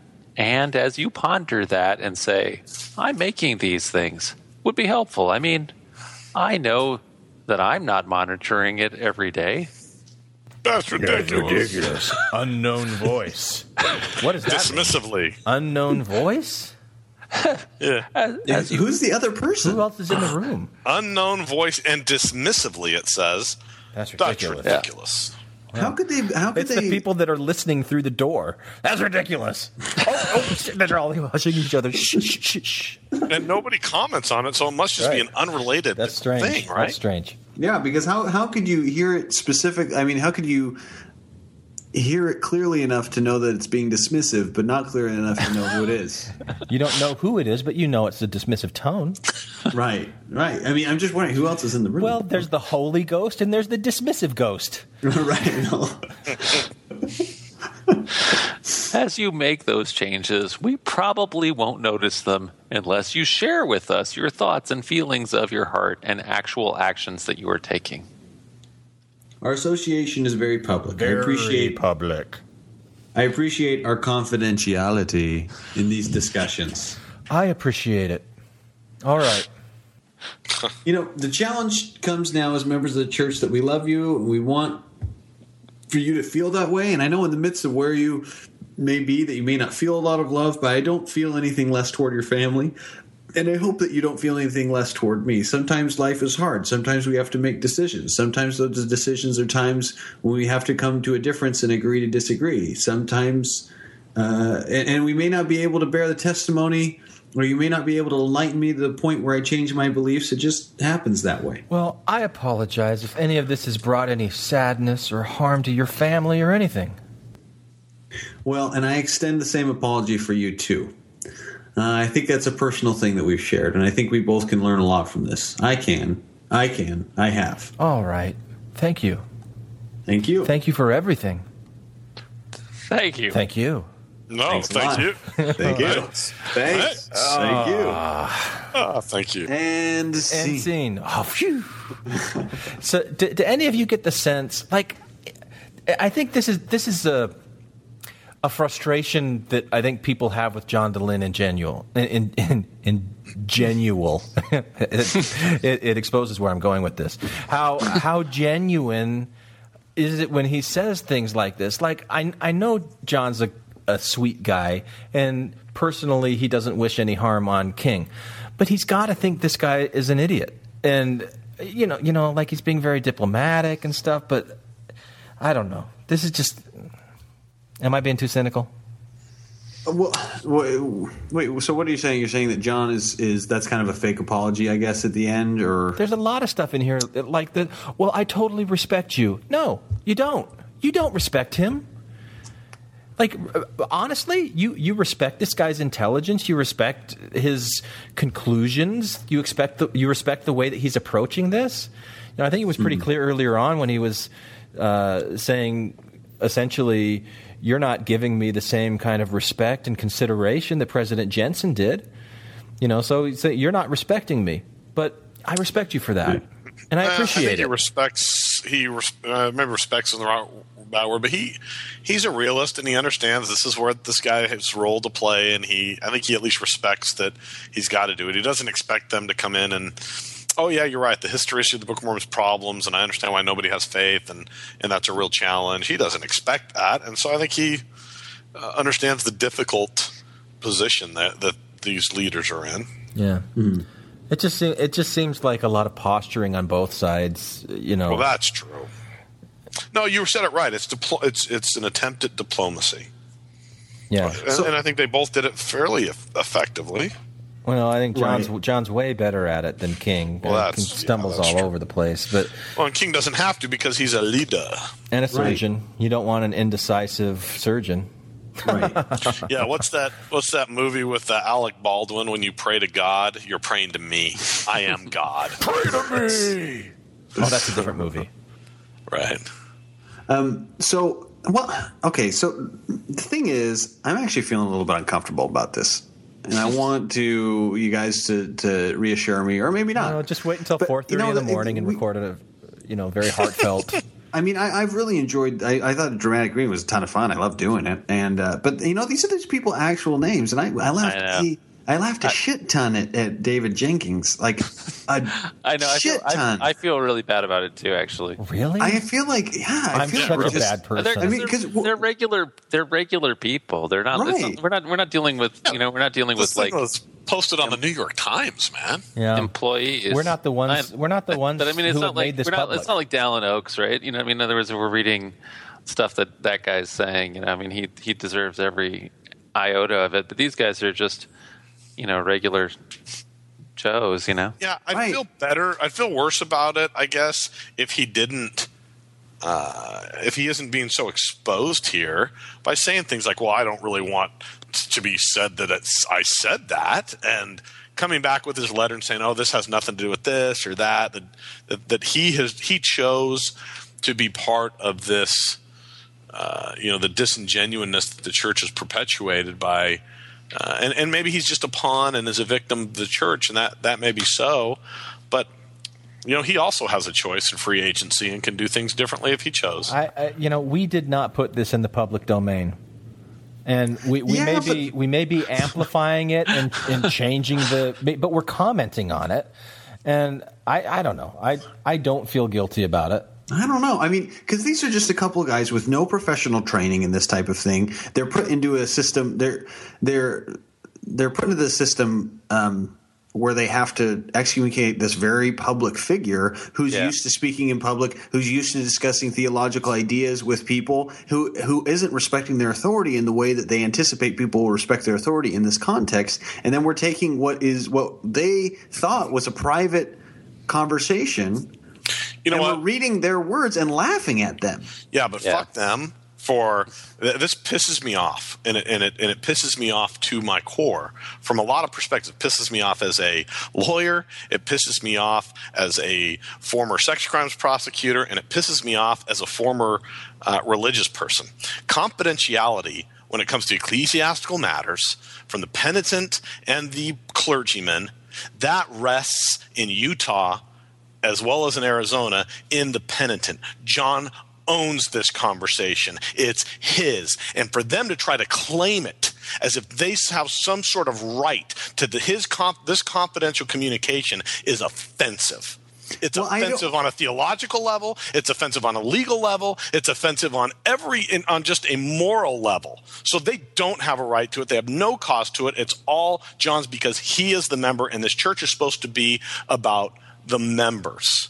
That's a fundamental policy. So I I just have no problems because John chose to waive that privilege, waive that waive what is confidential because he's the one that owns it because he's the subject matter. So f them. And and Well, Jake, I don't- I, don't I don't think we're just shitting on King and and Jenkins. You know, like when when I, I felt like I was defensive of King and his position and sympathetic to where he was coming from several times throughout this. And Jenkins, I just I can't really get a read on it, but it was it was John's performance and you know like his dramatic choices that made it funny. You know, so I, I know. I, I don't really have. I mean, I, I'm not saying that this is illegal, and I'm not saying that this is. You're saying it's there- immoral. there's something horribly immoral. I mean, I'm not saying no, it's no, horribly it's just, it's immoral, just but I think mean it, it almost it's seems mean to individual people. Is all you're saying. it feels mean spirited. I mean, it feels mean to these to these couple guys who got thrown in a situation that they didn't anticipate, and now you know we're using whatever small micro you know megaphone we have to kind of. uh, be derisive of them. I don't. I don't know. It's just. I mean, I am I the with- only I one that feels what John? No, please, No, I agree with there. Matt. I agree with Matt that that they're essentially exercising unrighteous dominion in, and they're wrong to, in their complacency and their authority and all the things that they're doing. On the other hand, they're just regular people, and so it is. I think I don't know. They they've stumbled into an arena of being in public normal for regular people to do. Right? Um, no, they didn't stumble into this. He called this.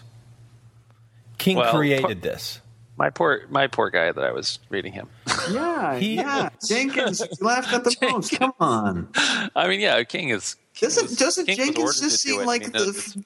Doesn't Jenkins just kind of seem like a sweet little dude, like a little? Sh- I, I have no idea what he looks like, but he I just fig- seems like a I sweet figure he's dude, an old man, you know. Right? A sweet old guy.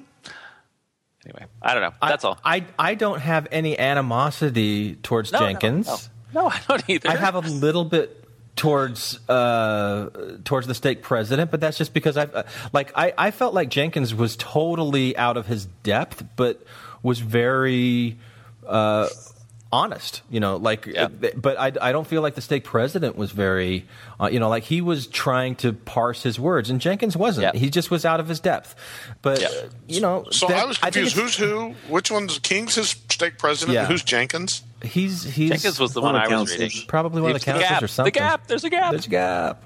Oh, but I know who he is. I'm saying what we is his role? We don't know exactly. He's like a he's like a counselor. But it's They, but they it's- refer to him as President Jenkins, so I think he's in the. He's got to be one of the counselors. And it sounds to me that he was a counselor under the previous stake president too, because he Jensen. Yeah, and because he he mentioned that he's been not an actor on the stage, but he's been in the front row and he's seen this whole thing. And you know, I don't think that was just limited to this meeting or maybe the two meetings that they had, but I, that that was the sense that I had that he he's been at this a little bit longer than than President King had. I could be wrong by that, but I I think to, to your point, Jake, I think it's admirable to be concerned about them, but I think it's already out in the public domain. I, I think the conversations that we are having about it, you know, uh, are good. I. Right. I guess. I guess what I want to say is, I, I, I don't intend this, and I don't think of this this uh, reading that we've had and the discussion we've had around it.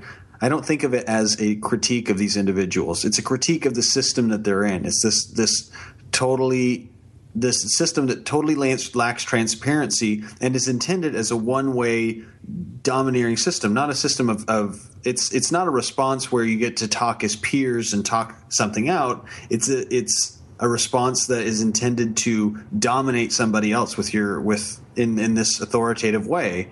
And I think that that's wrong. And I in in that sense, I am totally up for for dissecting this and critiquing it. But I don't want to I don't want to come across as if I think that these guys or these individuals are bad or anything like that or stupid. They're just they're just people trying to do they're operating in a stupid system. That's what I think.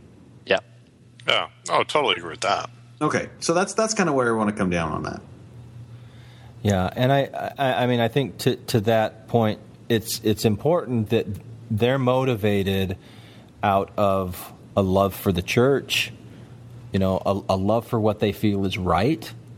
No, I don't disagree with that, but he, they, they won't engage in a discussion. And, you know, I, I think John was putting them in a really awkward position the whole time because John, John values validating other people. That's a really, really important thing for John.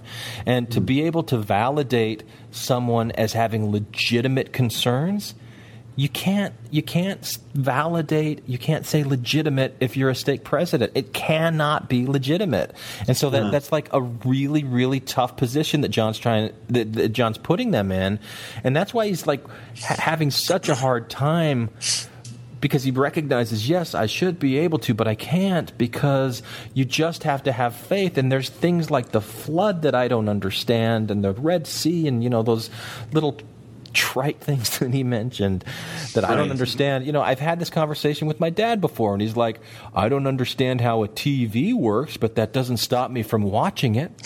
And I'm like, Right. But Dad, other people do know how a TV works. Like that. That's a, that's a terrible example. And then Right. and then he does the whole, "Oh, so you're think you're calling me stupid? You're saying that I'm stupid?" I'm like, no, that's not what I'm saying. But Right. you know, it's it's not being in a mindset to even accept the possibility that these concerns uh, about the church could be legitimate. You can't let that creep into your own mind. You certainly, if you're responsible for an entire stake of believers, go on record or, or even risk being on record as saying, "Yeah, those are legitimate concerns." You know, I mean, he he stepped in it when John trapped him on the the gay marriage issue, and he's yes, that is a problem. Okay, I just like would like you to repeat that one more time for the record. That is a problem. True. Okay, True. Gotcha. Right. You know, uh, it's, the, the, the, it was a tough position for them to be in. And and so if, if I understand it again, John, the reason that this was released because John John Dehlin has had this in his Right. quiver since August. Right. You know, and it's been several months, and he he wasn't Right, going but what to ended release up it. happening was that that the LDS Church says that in and it has an inviolable uh, point that it uh, respects the confidentiality of all disciplinary hearings and it will never comment on them under any circumstances. And if you go to the church history library, you can't look at any any historical records that may have disciplinary hearings, no matter how old or whatever, because because of this stance and then boom, the instant that John he's like mentioning, you know, the um, uh, you know the, his excommunication letter on on air on Doug Fabrizio's show, they you know 15 minutes later they they comment in the church newsroom.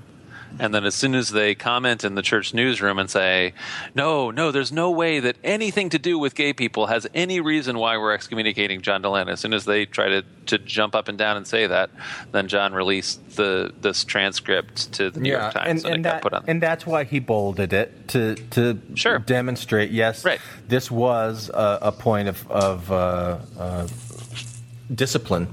Right. That- He that- that admitted he- it twice. He said Right. it, he said so directly. Right, right, right, right. Right. Okay. Yeah, and I've and I have personally, I'm familiar with cases where um, individuals have waived and said, "No, I want the bishop to talk about this," and they've still said, "No, it's we're we're not going to. We're going to exercise that." Um, we're gonna we're gonna exercise. And this is so sacred. It's so confidential that even if uh, the the the other person is waived, we're not going to. And then here they say, "Well, now that he's put this out there." Then of um, course we are going to talk. You know, we've got to talk about it. Yeah, and that that again just just it's so offensive to me. Yeah, and I you know I I find human interaction interesting and entertaining and I find the comedy and the awkward moments. It's one of the reasons why like uh, Ricky Gervais and the the the BBC Office is one of my favorite shows just because of that that awkwardness in human nature. So when I'm when I'm laughing at things that are in here and I'm laughing at John Dehlin or at the the stake president, it's just that awkward like that awkwardness, that posturing, that you know, like saying things that aren't there, the choices that are made as you're transcribing, you know, like what you put in there. It's just it's it's entertaining to me. It's humorous, but it, it you know, like I don't want it to be construed as being mean spirited or that I don't appreciate John or support John or you know, like I hope that's clear. Uh, and and with the stake president, I just you know, I understand why he couldn't be more uh, straightforward and honest. And he did say a lot of these things, like when John would ask for clarification, like, "Oh, come on, you know." Don't take this tone of me that don't make me have to spell it out for you. You know, and it's so condescending and you know, but but it's also like a tactic to not have to have your feet held to the fire. Like, don't hold me accountable for the things that I say. I need to be able to back out of it if I have to. You know? Right. Yeah. And uh, all right. Well, I, I I gotta. It's it's really late. I know. Um, I know. Yeah, I've already gotten in trouble. Uh-oh. Yeah, I'm gonna go. because I'm doing my reading too loud. I've heard. I know. Yeah, I've been told that too. I said it's just too much fun. I know it was just too great. I'm Yeah. sorry. So we didn't really talk about the excommunication. We talked about the meeting before the excommunication. Has everything that's been that that needs to be said about the excommunication been said? Boy, that's a really good point, man. What what what do you what do you what do you want to say about the excommunication, Matt? I don't. That's what I'm saying. I don't know. I, I, I don't really have a strong. Don't have anything else to say about it other than Well, I think Yeah. that I, th- uh, one That thing I guess I'm going to say about it. I mean, I mean, just to echo um, Glenn's little mini episode that he did, Yeah.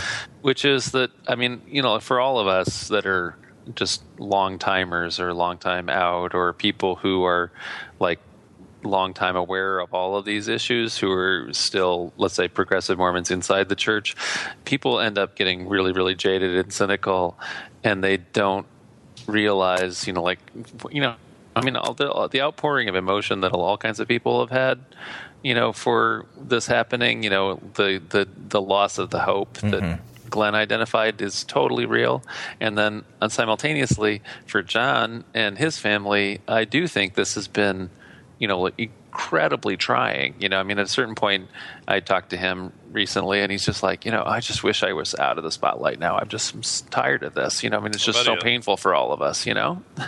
and I totally believe him. You know, I mean, that's that's very credible and very real. It- you- nobody likes to get this kind of criticism, and he's getting criticism, you know, from every side. You know, And, and I, I think he gets uh, he he gets criticized for seeking the spotlight a, a, a lot, you know, and and I I rib him for things like that as well. But I think when you're uh, in, in a David and Goliath situation like this, you know, you're up against this huge church with all these financial resources and uh, you know PR departments and things that they can throw at you.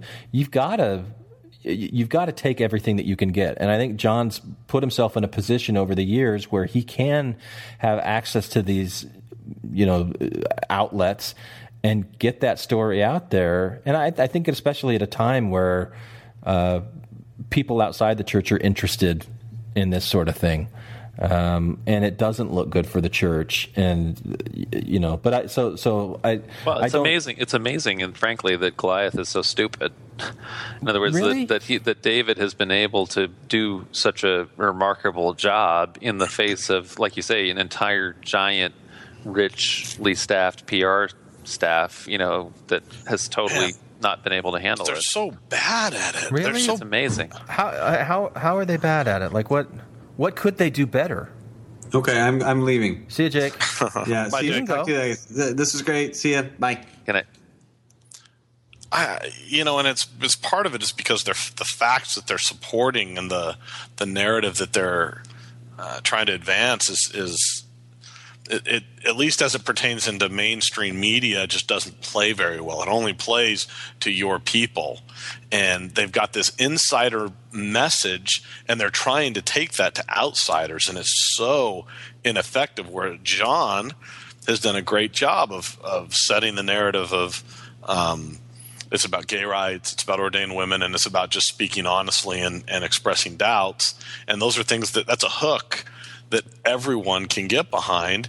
And not the everyone. church's response, well, yeah, right. So, so at least secular people, Yeah. certainly, certainly uh, uh, non Mormons, I think, in, in many cases, and even even I would say religious people also see excommunication as just an archaic and backwards uh, approach. Yeah. So I, I think I think then you, you made an important distinction on who the audience is. If the audience is church members or if the audience is non Mormons, and so in in the case of uh, the church presenting a message uh, and and protecting the the flock. I, I think they've done what they had to do. I, I think they they absolutely had to excommunicate John Dehlin. Oh, absolutely. 100%. You know, I kind of agree. If I if I had stayed active and had ever been a stake president, and I was up a John up against a John Dehlin, I would play it very similar to what President King had. Has been like, look, I think that the guy ahead of me gave you way too much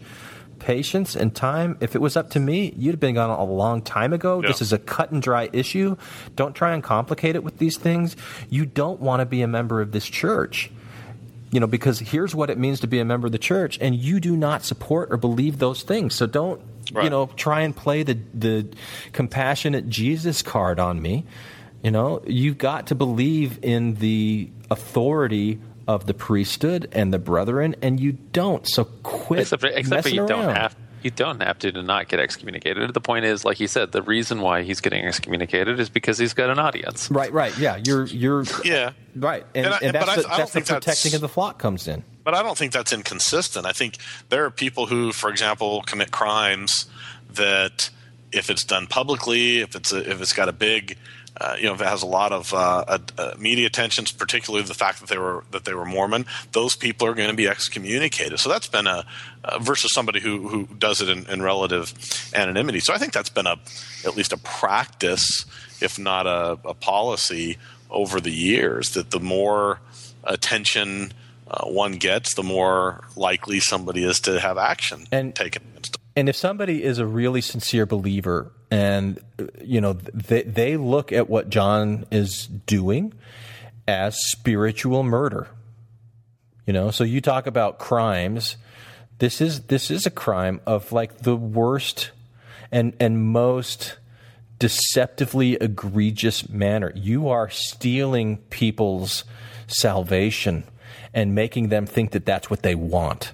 You know, I mean, so so like I that that was the message that I that I was reading from members who were responding to people that were upset with John being excommunicated. You know, and I I that was part of what inspired that 4:30 a.m. thing. Is I remembered, yeah, I remember what it's like to be a member and to feel that way, and then I remember what what it was like to be become disillusioned with that and think, oh, I can change that. I can be the change that I want to see and try to do that. But I I wasn't at that point. I, I was losing touch with what it meant to be a member of the the church in that literal believing way because I had already made so many concessions and there were there are already so many things about the church that I had rejected. And and I, I wouldn't like if I, I I had this conversation when I when I had this confrontation with my dad and he's like you're rejecting things of the church. I was playing a President King role with him I'm like no I'm not rejecting them. I'm questioning them. You know or like like I was trying to do this it was a semantic game and I wouldn't give my dad the the the satisfaction of being right that I was rejecting them because that just sounded too harsh, you know. So I, I don't know. I, I I think that the church had to excommunicate him. I think they were right to excommunicate him.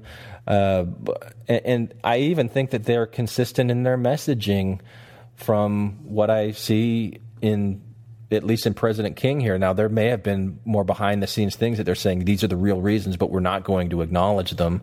We're going to keep this this whole thing uh, not about gay marriage, gay rights, but even if it was more of a driving factor. But I, I think they've been pretty consistent with the excommunication letter and their press release, and John has tried to shine the light on those issues as being the most important, and the church is saying, no, we're not going to let you play that game with us. And you know, I I I, think that I don't, I don't think he's saying it's the for- most important. I think that they're saying it's not a factor. He's saying it is a factor. I, I, I, I, and and so I think that that's a valid pushback on what they're trying to do, as opposed to it's not him saying it's the reason, and then they're saying it's not the reason, it's a reason. They're saying it's not a reason. Right. That's yeah. That's I, the, I know. You, That's the issue. You, you, you, you and I have the difference of opinion on the on and the the, and I, I think it's just because the things that the things that I saw, that's what stood out to me, and that's could totally just be my. Uh, you know, limited view of what happened, but you know that that was that, that was why when I did like those news flash things, uh, you know, I, I made the point that he's being excommunicated for supporting gay rights because it seemed like that was the the loudest message that was being trumpeted. But I could I could be wrong on that. Yeah.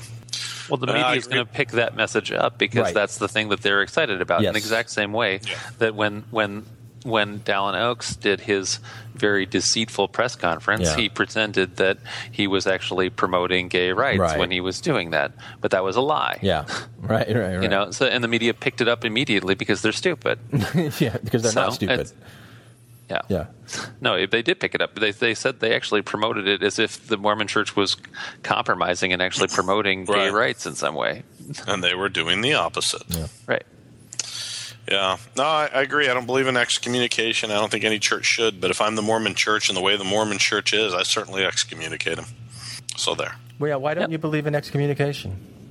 I just just, just let people go. Whatever. Isn't that They- what that he is?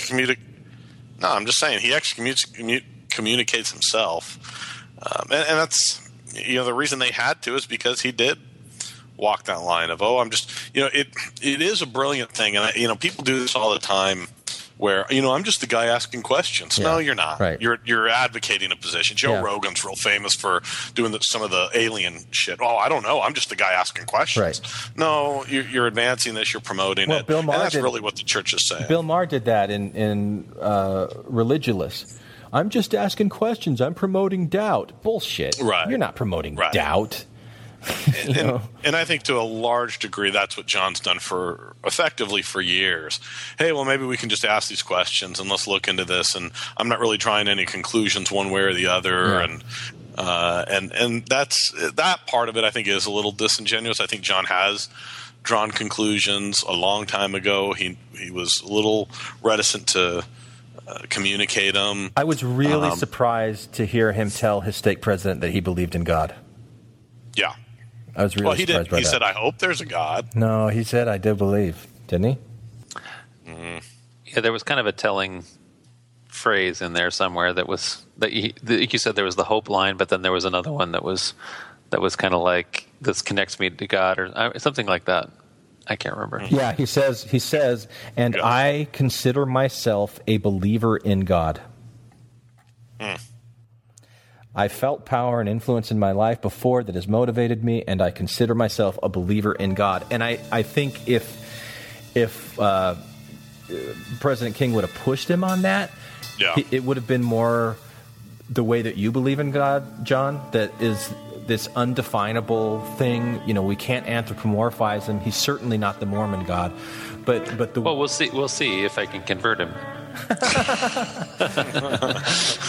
yeah. But I, I'm, I'm. There's a couple places in there where I feel like he's listened to me a little. So-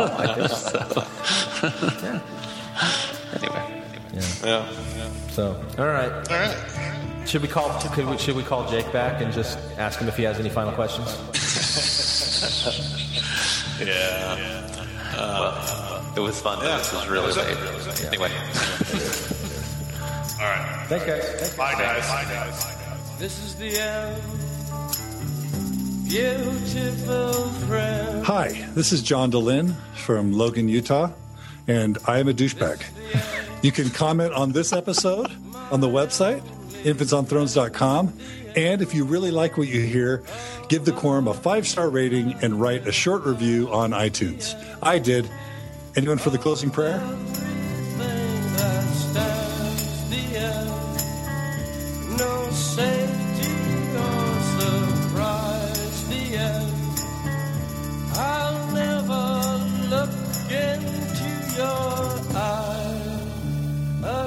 What am I going to say? Something interesting or quirky about myself? I don't know. Tell us something you're vulnerable. Matt, are you there? Yeah. Okay, so here's what we've decided to do. We're doing a dramatic recreation of the of of the uh, exchange between John and uh, President Bryan King in August and David Jenkins. So there's four people in the room, but one of them's Margi, who really doesn't say anything.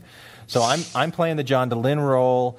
I think Jake and you should switch off with Bryan King as the stake president because it's really wordy, um, and and Jake's like about to Jake's go horse. So I've okay. and and then John's going to be David Jenkins. So if you if you get if you get to and and, and then we're we're doing it where we're you know we'll, we'll like stop and comment uh, from time to time. Uh, So it's as a, well. it's a dramatic smackdown. yeah, but I don't want. It's not not not entirely SmackDown because it's really long. Yeah, yeah, and I don't really want like I don't want to overuse our SmackDown brand. Right, right. We don't want to cheapen the brand, especially if we're going to go to uh, premium content. Right, right. Yeah, yeah. if that ever happens. But but the uh, you know because it uh, we we did the LGBT SmackDown. We just did the Kate Kelly SmackDown. We do the SmackDown again. It's like three SmackDowns in Yeah, ten a days. lot of SmackDowns. Yeah. Yeah, yeah. But, but Right. anyway, our, our, pal- our palms are sore. right. right. You you smack down with your palm, dude. What are you freaking doing? S- That's a slap down. Wait, what is SmackDown then? You smack them with the back of your hand, dude. Well, you can hit Don't it you with know the how to front. smack? Smack down? though? I mean, I feel like you Well, need. I'm I- tall. I'm, I'm tall. This is the end, beautiful friend. This is the end, my only friend. It hurts to set you free, but you'll never follow me.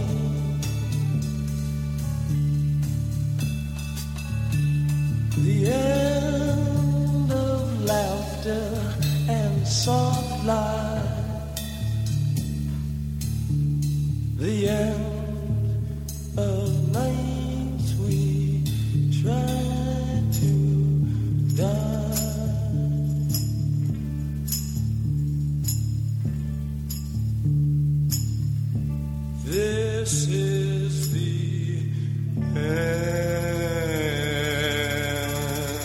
Thank you for listening to Infants on Thrones.